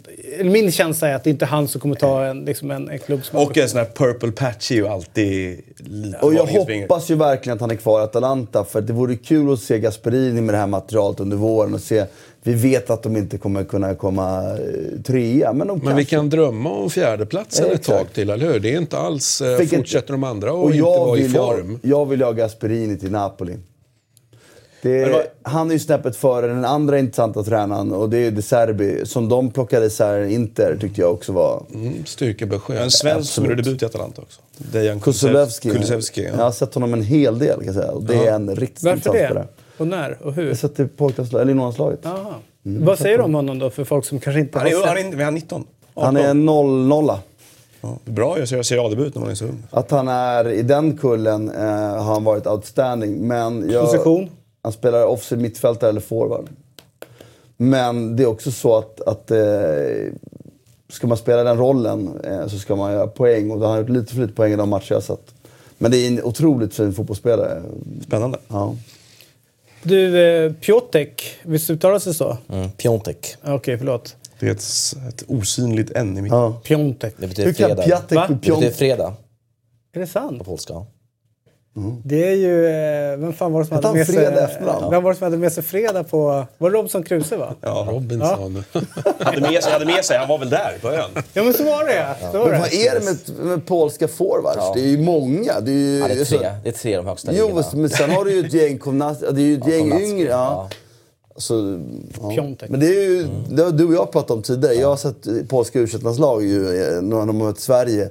Någon gång. Jag bara känner att det, snart, det måste vara en stor nation i fotbollen snart igen. Alltså. Men Fredag var väl någon form av eh, fyrtornet och släpvagnen. Alltså, vet, han var ju, gick runt och... och Han var liksom inte den som tog... eh, Nej, han Är han klar för soppade upp. Milan? Hjälpte till. Han hjälpte till. Eller hur? Han var Tord Grip helt enkelt. Ja, lite grann. Tård. Tårdfredag. Men du, den här fredagssnubben då? Eh, som är på väg till eh, ja, men Milan och då är det ju, så blir rokaden eh, Egoin ut eh, och sen så Morata till Valencia och sen så då... Morata till Atletico. Ja, same same. Och så Eh, möts och- och- de ikväll måndag. Jo, men vad, vad ger det för Milan, tänker ni? Rätt, för att det är en dyr lönekostnad på Higuain så de kan städa ur. För att Piontek får inga 9 miljoner euro eh, om året netto. Eh, dessutom var ju rätt, den här, han var ju lånad för 18 miljoner euro på ett år. Och sen skulle de då ta resterande avskrivning för Juventus, att jag pratade om tidigare. Eh, och det, det, det, ja, det har inte Milan utrymme för att chansa på. Så det var jättebra för Milan att bli av med honom. Jättechansning med Chelsea. Jag hoppas det blir bra, men jag är osäker på det. För där finns ju Det en gammal eh, Sarri, Sarri och han har jobbat ihop och, Ja, och men känner- eh, det, det var en annan eh, Higuain. Ja, det är möjligt att det var det, men det verkar ju vara samma kärlek i alla fall. Ja. Och, och Sarris kärlek till, till, Livsfarligt säger jag. Men... till Higuain, den bestod ju även när det var som mest bråk mellan Higuain och, och De Laurentiis. Har du sett den dokumentären eh, Juventus? eh, Nej, du har, du har ju inte sådana kanaler. I don't do that. Nej, precis. Ja, men jag, Alltså, jag vill bara inf- informera, informera om att jag har ju nu bra. investerat i uh, Chimahao, som vi säger. Matte. Ja, Ja. Det ser vi fram emot. Så jag sitter ju hemma och dricker det nu. Ja, ja. När jag kollar på fotbollen. Men Fan, för, för att härligt. Ja, slutföra... skitsamma. Ja. ja. nej, men sen tror jag att Piontek är ju... Alltså, pratar man med, med Hiljemark och några av de som pratar om träning så sa ju han tidigare att det, var en, han, det, är en, det är den mest naturliga avslutsspelaren han någonsin hade sett. Eh, det är alltid lite Då har han ändå spelat med Lasse Nilsson. Ja, näst mest. Det sa han faktiskt. Ja, eller hur? Men... Eh, jag får så Men du är lik förbannat. för- En Han kom chans, väl det nyligen till Italien, gjorde han inte det? Han kom i Så- Han kom väl somras. ganska nyligen till Italien? för- Ja, i somras. Men han, alltså, tittar han historia, han slog igenom för han har ju, vad är han, 95? Det är ju ingen ung kille utan han är lite late bloomer. Alltså har ju spelat i högsta ligan men gjort 5-10 mål. Så blommade han ner rejält förra året och så köptes det av Är det en chansning då? Om man tänker det Milan gör. Absolut. Ja, det är det. Men samtidigt tycker jag att jag gillar ju den chansningen mer än Higuain. För Higuain är en annan typ av chansning. Det finns ju en uppsida här som är Ja, annorlunda. och- Om det slår väl ut så. Och dessutom då, så jag, jag gillar den flytten. Jag gillar ju också, vi pratade om eh, Morata till Atleti. Jag tror ju ändå att Morata har värden som jag tror verkligen Simeone kan få ut. Liksom. Han kommer inte få spela match. Du, Nej, det är eh, möjligt. Jag tror ändå det. tror han kommer få snurra Ja, runt där? Ja. Han fick ju faktiskt ut grejer ur Torres fortfarande när alla är... Ja, det är sant. Men alltså grejen är att om Men han- det om- finns ju vänta. spelare som Om Simeone inte har Torres fått hade ut. hela, haft hela Vänta. knäna varit bäst i världen, ja. Nej, det är inte det. Om Torres hade lirat nu med... Alltså, Han hade ju varit tusen gånger bättre på plan än Morata och, och den där Arsenal-rejecten. Där. Det finns ju spelare som har kommit till Simeone och inte Absolut. fått fason på saker och Morata har vissa liksom, egenskaper som jag ändå tror på. Det är det här uppe som man undrar om honom. Det är väl Ja, Simeone, inte- Simeone inte det. skallar honom direkt när han kommer. Sen är det på rätt köl. Men du, eh, det var ju någonting... Quagliarella, vilka var det som hade vadslagning om att han ska... Gusten Ja, var Gusten. in, Gusten, eller hur? Att han, inte, att han skulle göra mer än 12 mål eller så. Jag sa att han gör ju... Jag, tror, jag får mig att det stod att 15, men Gustav sa att jag sa 13. Att han inte gör fler. Jag, jag sa att han gör 13 mål eller mer. Ja, och, du, och Gusten trodde inte det, eller? Nej, för han har ju gjort mål i tio matcher i rad. Eh, och, eh, och han kan tangera något form av rekord nu som Battistuta har. 11 raka matcher. Den här, det, det är fascinerande ändå. Så många som har räknat bort honom år efter år men han ändå Det fortsätter att leverera. Vad är det han har? Alltså, vad, är liksom, vad är nyckeln? Väldigt bra spelförståelse. Väldigt bra huvud. Och så har han ju faktiskt en touch som folk verkar ha missat. Det är ju en, kollar du hans andel dröm... Alltså, dröm, andelen drömmål måste ju vara unheard of, eller?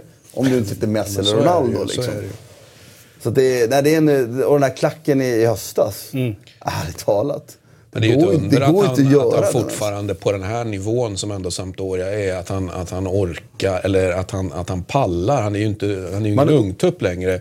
Att han liksom är ordinarie och spelar hela tiden och bara kör. Och, och, är han, 30? han är ju liksom långsammare. Han har ju varit långsammast i Serie A nu i fem år. Va? Han, är ju, han är ju i min värld sjukt långsam. Och, och, och jag uppfattar honom som fan, han är ju jätteförutsägbar. Det är bara liksom att Men bevisligen så gör han någonting som de inte kan fånga in. Va? Och det, det är ju fan helt sjukt. Man undrar ju lite om vad han har blivit också. Han var i Napoli, hade den här, vilket man får veta långt senare, ju, någon, någon stalker som var riktigt hemsk som gjorde att han blev tvungen. Det var ju... Som var polis dessutom, vilket som, var helt absurt. Ja, som ett rättsfall som blev klart fyra år senare fick vi alla andra veta. För han lyckades ju inte i Napoli. Mm. Kände man att det var misslyckat så gick till Juve och man tyckte det var så hemskt.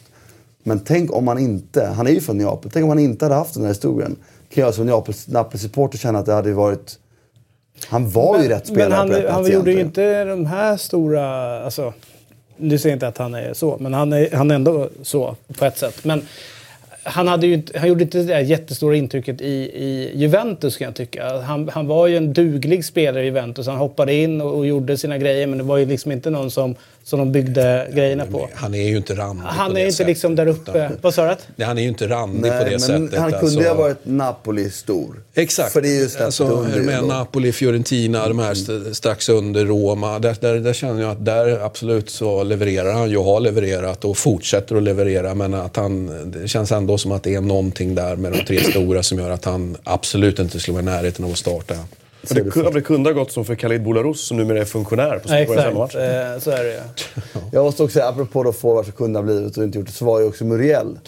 Gör ju ett fantastiskt Ja, nu är det ju en viss ålder, åldersskillnad mellan dem. Så att, eh, är du med? Moriel är fortfarande Under Corvino 20, igen. 28 kanske. Men det var ett fantastiskt mål han gjorde i alla fall. Jag menar inte så att Två. Muriel, ja men det första var ju fantastiskt. Eller det andra han gjorde. Det, den hörna, det bör ni se om ni inte sett det. När han, eh, men grym första touch. Då är han ju sådär Ronaldo, riktiga Ronaldo-esk som han var när han slog igenom. Under Corvino och Lecce. Nej, nej, faktiskt eller? inte under Nej, Carlos i Lecce. Men det var lik förbannat i Lecce. Så då skulle jag bara- varit oss till Sampdoria På, på ämnet lyfta Exakt. fram vackra mål så eh, satt jag och kollade på eh, Supercupfinalen blir det va? Ja. Alltså, i, min värld så är det där ett så fantastiskt vackert mål. Och det pratas Ronaldo. lite... Ja, eh, och inte bara det, utan det är ju passningen också. Mm. Den är ju helt enorm. Det är, ju- alltså, vet du, där, jag älskar det där när, när, när två spelare på något sätt får den där eh, kontakten med varandra. Egentligen, de tittar ju inte riktigt på varandra. Men passningen är ju så helt perfekt avvägd. Löpningen som han gör är ju precis Pjanic. Ja. Eh, löpningen är helt perfekt och sen så är det bara att gå upp och nicka in. Och så står de hela, dina, dina rödsvarta då, står och viftar så här. Eh, Mina och det är- rödsvarta vet ja, jag inte om de Du är är, ju men- på vitt och svart hela tiden. Och så är det inte offside. Det är bara, det är bara så härligt. Och det är så... Ja, det är, det är, Det var- det är det fina fotbollsmål liksom. Jag måste också säga att eh, apropå coast to coast-mål, eh, Gervinho gjorde också ett rätt hyfsat mål för Parma. Och när det blir sådana matcher, alltså det är fortfarande rätt rolig spelare att se på måste jag säga. Ja, ja. Härligt. Eh, eller, eller är det inte... Gervinho. Eh, exakt. Märk väl. Ska vi börja säga alla ryska och portugisiska uttal rätt nu och sen ska vi ta de kinesiska? Det är en slippery slope. Ja, men va, ja, jag orkar inte mer där. Så att, eh, ska vi, Spanien, om jag säger det, vad säger du då? Mm, ja, varför inte? Känna varför på det inte? lite. Det finns ju spanska trappor i andra länder.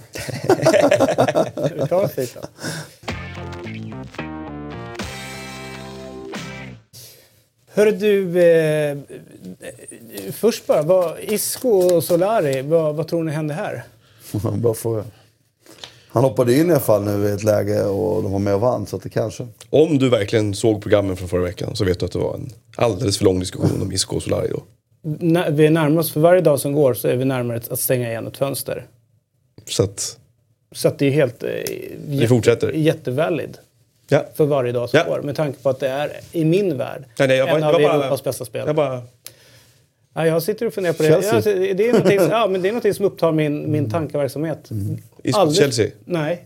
Vad som händer med Isco. Därför att för ett år sedan satt vi bland annat här och hyllade hur otroligt bra han var. Men det ska vi också säga att så bra har vi ju märkt nu i Ronaldos frånvaro är han ju inte. Det får jag som har varit en stor Isco-försvarare ändå säga att det, det, jag tycker vi fick ett kvitto på det. Att han, det är en grym jävla fotbollsspelare. Men så bra som han skulle ha varit, om det jag sa stämde, då skulle han ha varit bra under, här, under efter Ronaldo. Men när det inte fanns någon att stå under så var inte han den nivån. För jag Men det är har- få som är. För jag har en liten teori. Och den är bara... finns ingen verklighetsförankring alls med den. Men den är bara bra. Eh, vad sa du? Sånt älskar vi så. Ja. Det är ju att eh, det verkar som att Allegri checkar ut efter det här året eh, utav olika anledningar. Eh, och att eh, Zidane tar sig till Juventus. Och att då redan nu då kommer Juventus plocka in Isco och då är de ju tillbaka med Isco och eh, Ronaldo och Zidane. Och då kommer det bli bra. Så att han kommer hamna i Juventus. hade inte varit så dåligt. Det är min galna när jag ligger och tänker på Ja, Isco. du. En vacker Men det kommer inte hända. Men vad fan. Det är nu downfallet börjar för de vitsvarta. Var det det vi skulle prata om eller? Att de plockar in Zidane. Nej, jag bara känner att det, det, du vet, man, man är aldrig så, eh, så, att säga, Så sårbar. nära, så sårbara som när du, när du verkligen är där uppe och pikar nu. Jag vet. Och det du börjar prata om nu med Allegri och så vidare är ju... eh, Det händer ju någonting där inne då. Absolut. Jag har ju tyvärr svängt lite grann med, med Allegri. Jag gillar ju honom lite grann. Så. Så du vill ha honom Chelsea nu? vad sa du? Han är en Chelsea. pragmatiker. Jag hade, Perfekt hade tagit honom alla dagar i veckan, två gånger på söndagen, i Chelsea snarare än Sarri. Ja, men det, det kan jag ha. Alltså, det är ju, Allegri är en bättre tränare för Chelsea, det tycker jag ju också. Men å andra sidan så sa ju du för några år sedan att det var slut med Juventus eh, liksom, segerrad. Ja, det... det, det Förr eller senare får du det. Varje år kommer närmare. Det är som Qantas, snart kommer de störta. eller? Eller hur? Eh, eh, vad, vad vill ni lyfta fram från den spanska ligan och det som har varit? Eh, jag tycker Levante är ju härligt, vann. Jag tror jag var enda som hade dem som segrar, segrar i helgen. Barcelona, Leganes, en 3-1-seger. Det var inte 3-1 bra för eh, Barcelona. Utan de var tvungna tills Messi kom in. Exakt, de var tvungna att, att kasta in den lilla italienaren, eller Argentina till slut. Nej, men jag, jag skulle säga att jag tar med mig ändå att jag såg den bästa halvleken Real Madrid har gjort under Solari i andra halvlek mot Sevilla. Jag tycker de var bra faktiskt. Det här var kul att se och det var på tiden, får vi säga också. Och att Valencia vann då, Ja, för en gångs skull. för en gångs skull. Inte ett kryss. Men för Ja, där, Sen får där, man väl fråga sig också med, med Alaves här, vad det där resultatet betyder. De har ju varit ganska imponerande här även eh, hela vägen in. Till Men Getafe är ju också med där uppe så det är Ja, nej, det är inte fy skam att torska. All right. Vad säger ni om det? Kevin, eh, för de som inte hörde. Kevin Prince Boateng är, är så här nära. Nu vet inte jag hur, Nej. i procent vad det är. Är det lite eller att det är Jag vet nära? inte. Det beror på om det är här är så. På väg. Ja. Barcelona. Jag är så här nära, många procent nära att gå till... Nej. ja, exakt. Promille. Vi kan Ja, det konstatera att, att eftersom det är Sassuolo som, som berörs då, så, så är ju eh, vägarna är ju redan öppna mellan Sassuolo och, För tränaren ska dit. Och eh, nej, men jag tänkte på, på eh, och, och Barcelona av den enkla anledningen att vi har ju Marlon till exempel i Sassuolo. Så att det är ju två klubbar som i, i väldigt nära tid då har gjort business med varandra. Så att på så sätt så kan man ju säga att det finns inte det hindret för att Och då göra tänker jag ju två saker. Någon, eh, Barcelona, någon kanske är på väg ut eller någonting, det vet jag inte. Men jag blir också lite så här, behöver Sassuolo städa sin ekonomi på något sätt? Så att de behöver bli av med en kostnad under våren? Eller vad kan det... Vad ska han göra i Eller har du öppnat upp för någon annan spelare som spelar där? Och... Ja, framförallt så, så Barcelona nu, var behöver ju Kevin. Prince tillbaka efter sin skada. Mm. Och då var ju det lite symboliskt ändå att Sassuolo faktiskt började, efter att ha haft en liten downperiod på någon, på någon månad, så börjar ju faktiskt de prestera Spela igen. bra, mm. Så att det är inte så att han är oviktig för Sassuolo och De Serbis sätt att spela fotboll. Så, så det kan väl tycka en viss en viss eh, så att säga, oro sk- skulle Mm. jag känna för Sassuolo. Samtidigt som de är egentligen en klubb som gör andra grejer än och en, en, liksom en gammal trött Kevin Prince Boateng. Liksom. Han är ju egentligen ingen Sassuolo-spelare på det sättet. Ja, jag ska inte... eh, Precis. Nej. Eh, Men låt oss lämna eh, Sassuolo och...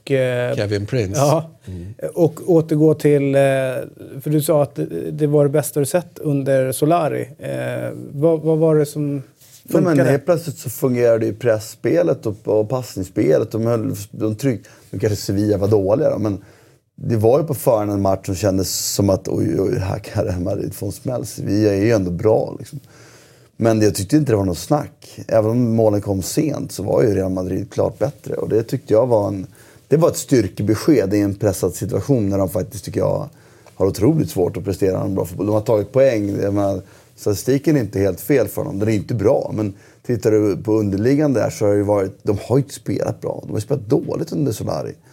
Mycket märkliga uttagningar och de har ju... Det är dags nu och, och att det börjar klicka bättre eftersom Champions League börjar snart igen. De ska, eftersom de ska vinna det i år också. Vi- Vilket, det Jag får, får sjuka odds på att de inte vinner. Vi, vi kan, jo, de vinner inte säger jag i alla fall. Inte en chans. inte, alltså noll chans. Nej, de, de vinner inte. Och vinner man inte så är det ju noll chans. För det. Mm. Och vilka, för jag satt och surrade med en, en polare om det häromdagen. Vilka håller du som... eh, Favoriter? Vi har ju pratat om det. Jag håller i Barcelona. Barcelona har den bästa truppen. Barcelona har en, jag tror inte jag kan minnas att Barcelona har haft en så bra trupp som de har nu. Ärligt talat. Umtiti måste bli skadefri. Det är väl det enda orostecknet. Ja, det var bara Kevin Prince som saknas då. Ja. Och förstöra? Ja, du ser, du sa det till han innan han blev klar. Fast man hade väl ganska bra trupp där med Iniesta, Xavi Ja, och men de hade en, Messi. de hade en och... väldigt stark elva, den var bättre. Men tittar du truppen nu så är det... Alltså det finns så mycket... Det, det är klart, Kan vi Messi, inte få tabellen istället? Messi går ju inte att ersätta såklart. Men i övrigt så har de ju dubbla positioner på allt tycker jag. Det är, Nej, det är en gry- Och det är inga, de har verkligen bra spelare bredvid. Så Barcelona borde vara favoriter. och vilka mer håller du? Ja, Juventus och Atletico ska man inte räkna bort. Jag, tror, jag håller nog City, jag, håller, nog- Liverpool. jag tror Juventus vinner. Men där känner jag väl att Liverpool, PSG. är inte Liverpool självklara favoriter?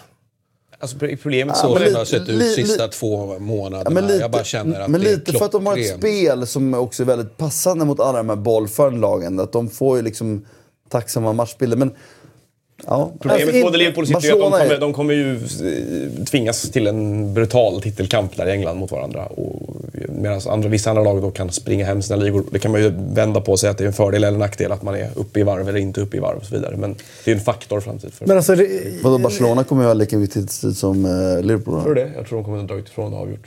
Jag, tror City Jag hoppas det, men jag tror inte det. Fast Liverpool tycker jag blev eh, i, eh, matchen mot PSG så blev det, då blev det lite så här, okej, hur bra är engelska ligan egentligen? Ja, de mötte sådana lag, ja, exakt. så, så blev det lite... Ja, du pratar Europa nu. Ja, sorry. sorry. Å andra sidan var de i final förra året, så att- med ett sämre lag. Så jag säger inte att de var, var favoriter, det var mer... Nej, men Barcelona är för, ja. ska vara den stora favoriten för mig. Sen säger jag Juventus är ändå Atletico Madrid, den av de som överlever det. Mm. Måste, måste nämnas där. Eh, sen är PSG en outsider, de har höjden men jag tror inte de har... har eh, Det beror Herregud, på hur de möts på svara, vägen till svara. final. Jo. Alltså, fy fan vad stort. Nej, nej, nej, nej, nej, nej, nej, nej, nej, nej. Du såg det var som ringde? Kan vara den bästa fotbollsspelaren Sverige någonsin har skådat. Marco Ciardi. Daniel Tjärnström. Den högerfoten. Eh, Suarez eh, är numera uppe i topp fem målgörare i, i Barcelona. Eh, och eh, det är ju imponerande på något sätt. Eh, och det finns ju mycket är så runt... glatt Messi. Ja, det är lite glatt. 400 mål efter bara. Eh, men det finns ju någonting runt, eh, runt Suarez alltså, som folk... Ja, det finns väldigt mycket runt Suarez som gör att folk kan störa sig på honom. Därför var det väldigt fint när man satt och kollade dokumentären om Steven Gerrard. eh, Att han på något sätt, när han la ut texten kring eh, Suarez. Du har någon gång sagt att det här kan vara den bästa nummer nio som någonsin har spelat i Barcelona. Står du fast vid det? Ja, det står fast vid den, den mest kompletta. Sen ska man väl säga så här. Bättre än när Ronaldo var nummer nio. Ja, men Ronaldo var så kort tid. Nej, Ronaldo, den höjden Ronaldo, men det var ett år liksom. Och det året, det året, det året var de typ fyra i ligan liksom. Så Men de spelade fortfarande tvåa, va? Ja, de vann i alla fall inte. Nej, men de kom tvåa. Ja, okej. Och vann cuptitlar. Alltså det förändrar inte saken. Och vann en cuptitel på Bernabéu. En cupvinnarcupen. Också. Men de vann Copa del Rey och någon till. Men jag måste säga att, att det, det här är en, liksom, då tänker jag att nummer nio positionen ska uppfyllas av någon som skapar ytor för de andra lite mer. Och det, det, det avseendet. Sen kan man ju diskutera, så som Romario eller Ronaldo, deras höjd när de spelar nummer nio, typ har ju varit bättre och det sig bättre att hitta någon annan. Men jag tycker det har varit en, en underskattad spelare. Det är en otroligt bra fotbollsspelare. Det är fortfarande en otroligt bra, bra fotbollsspelare.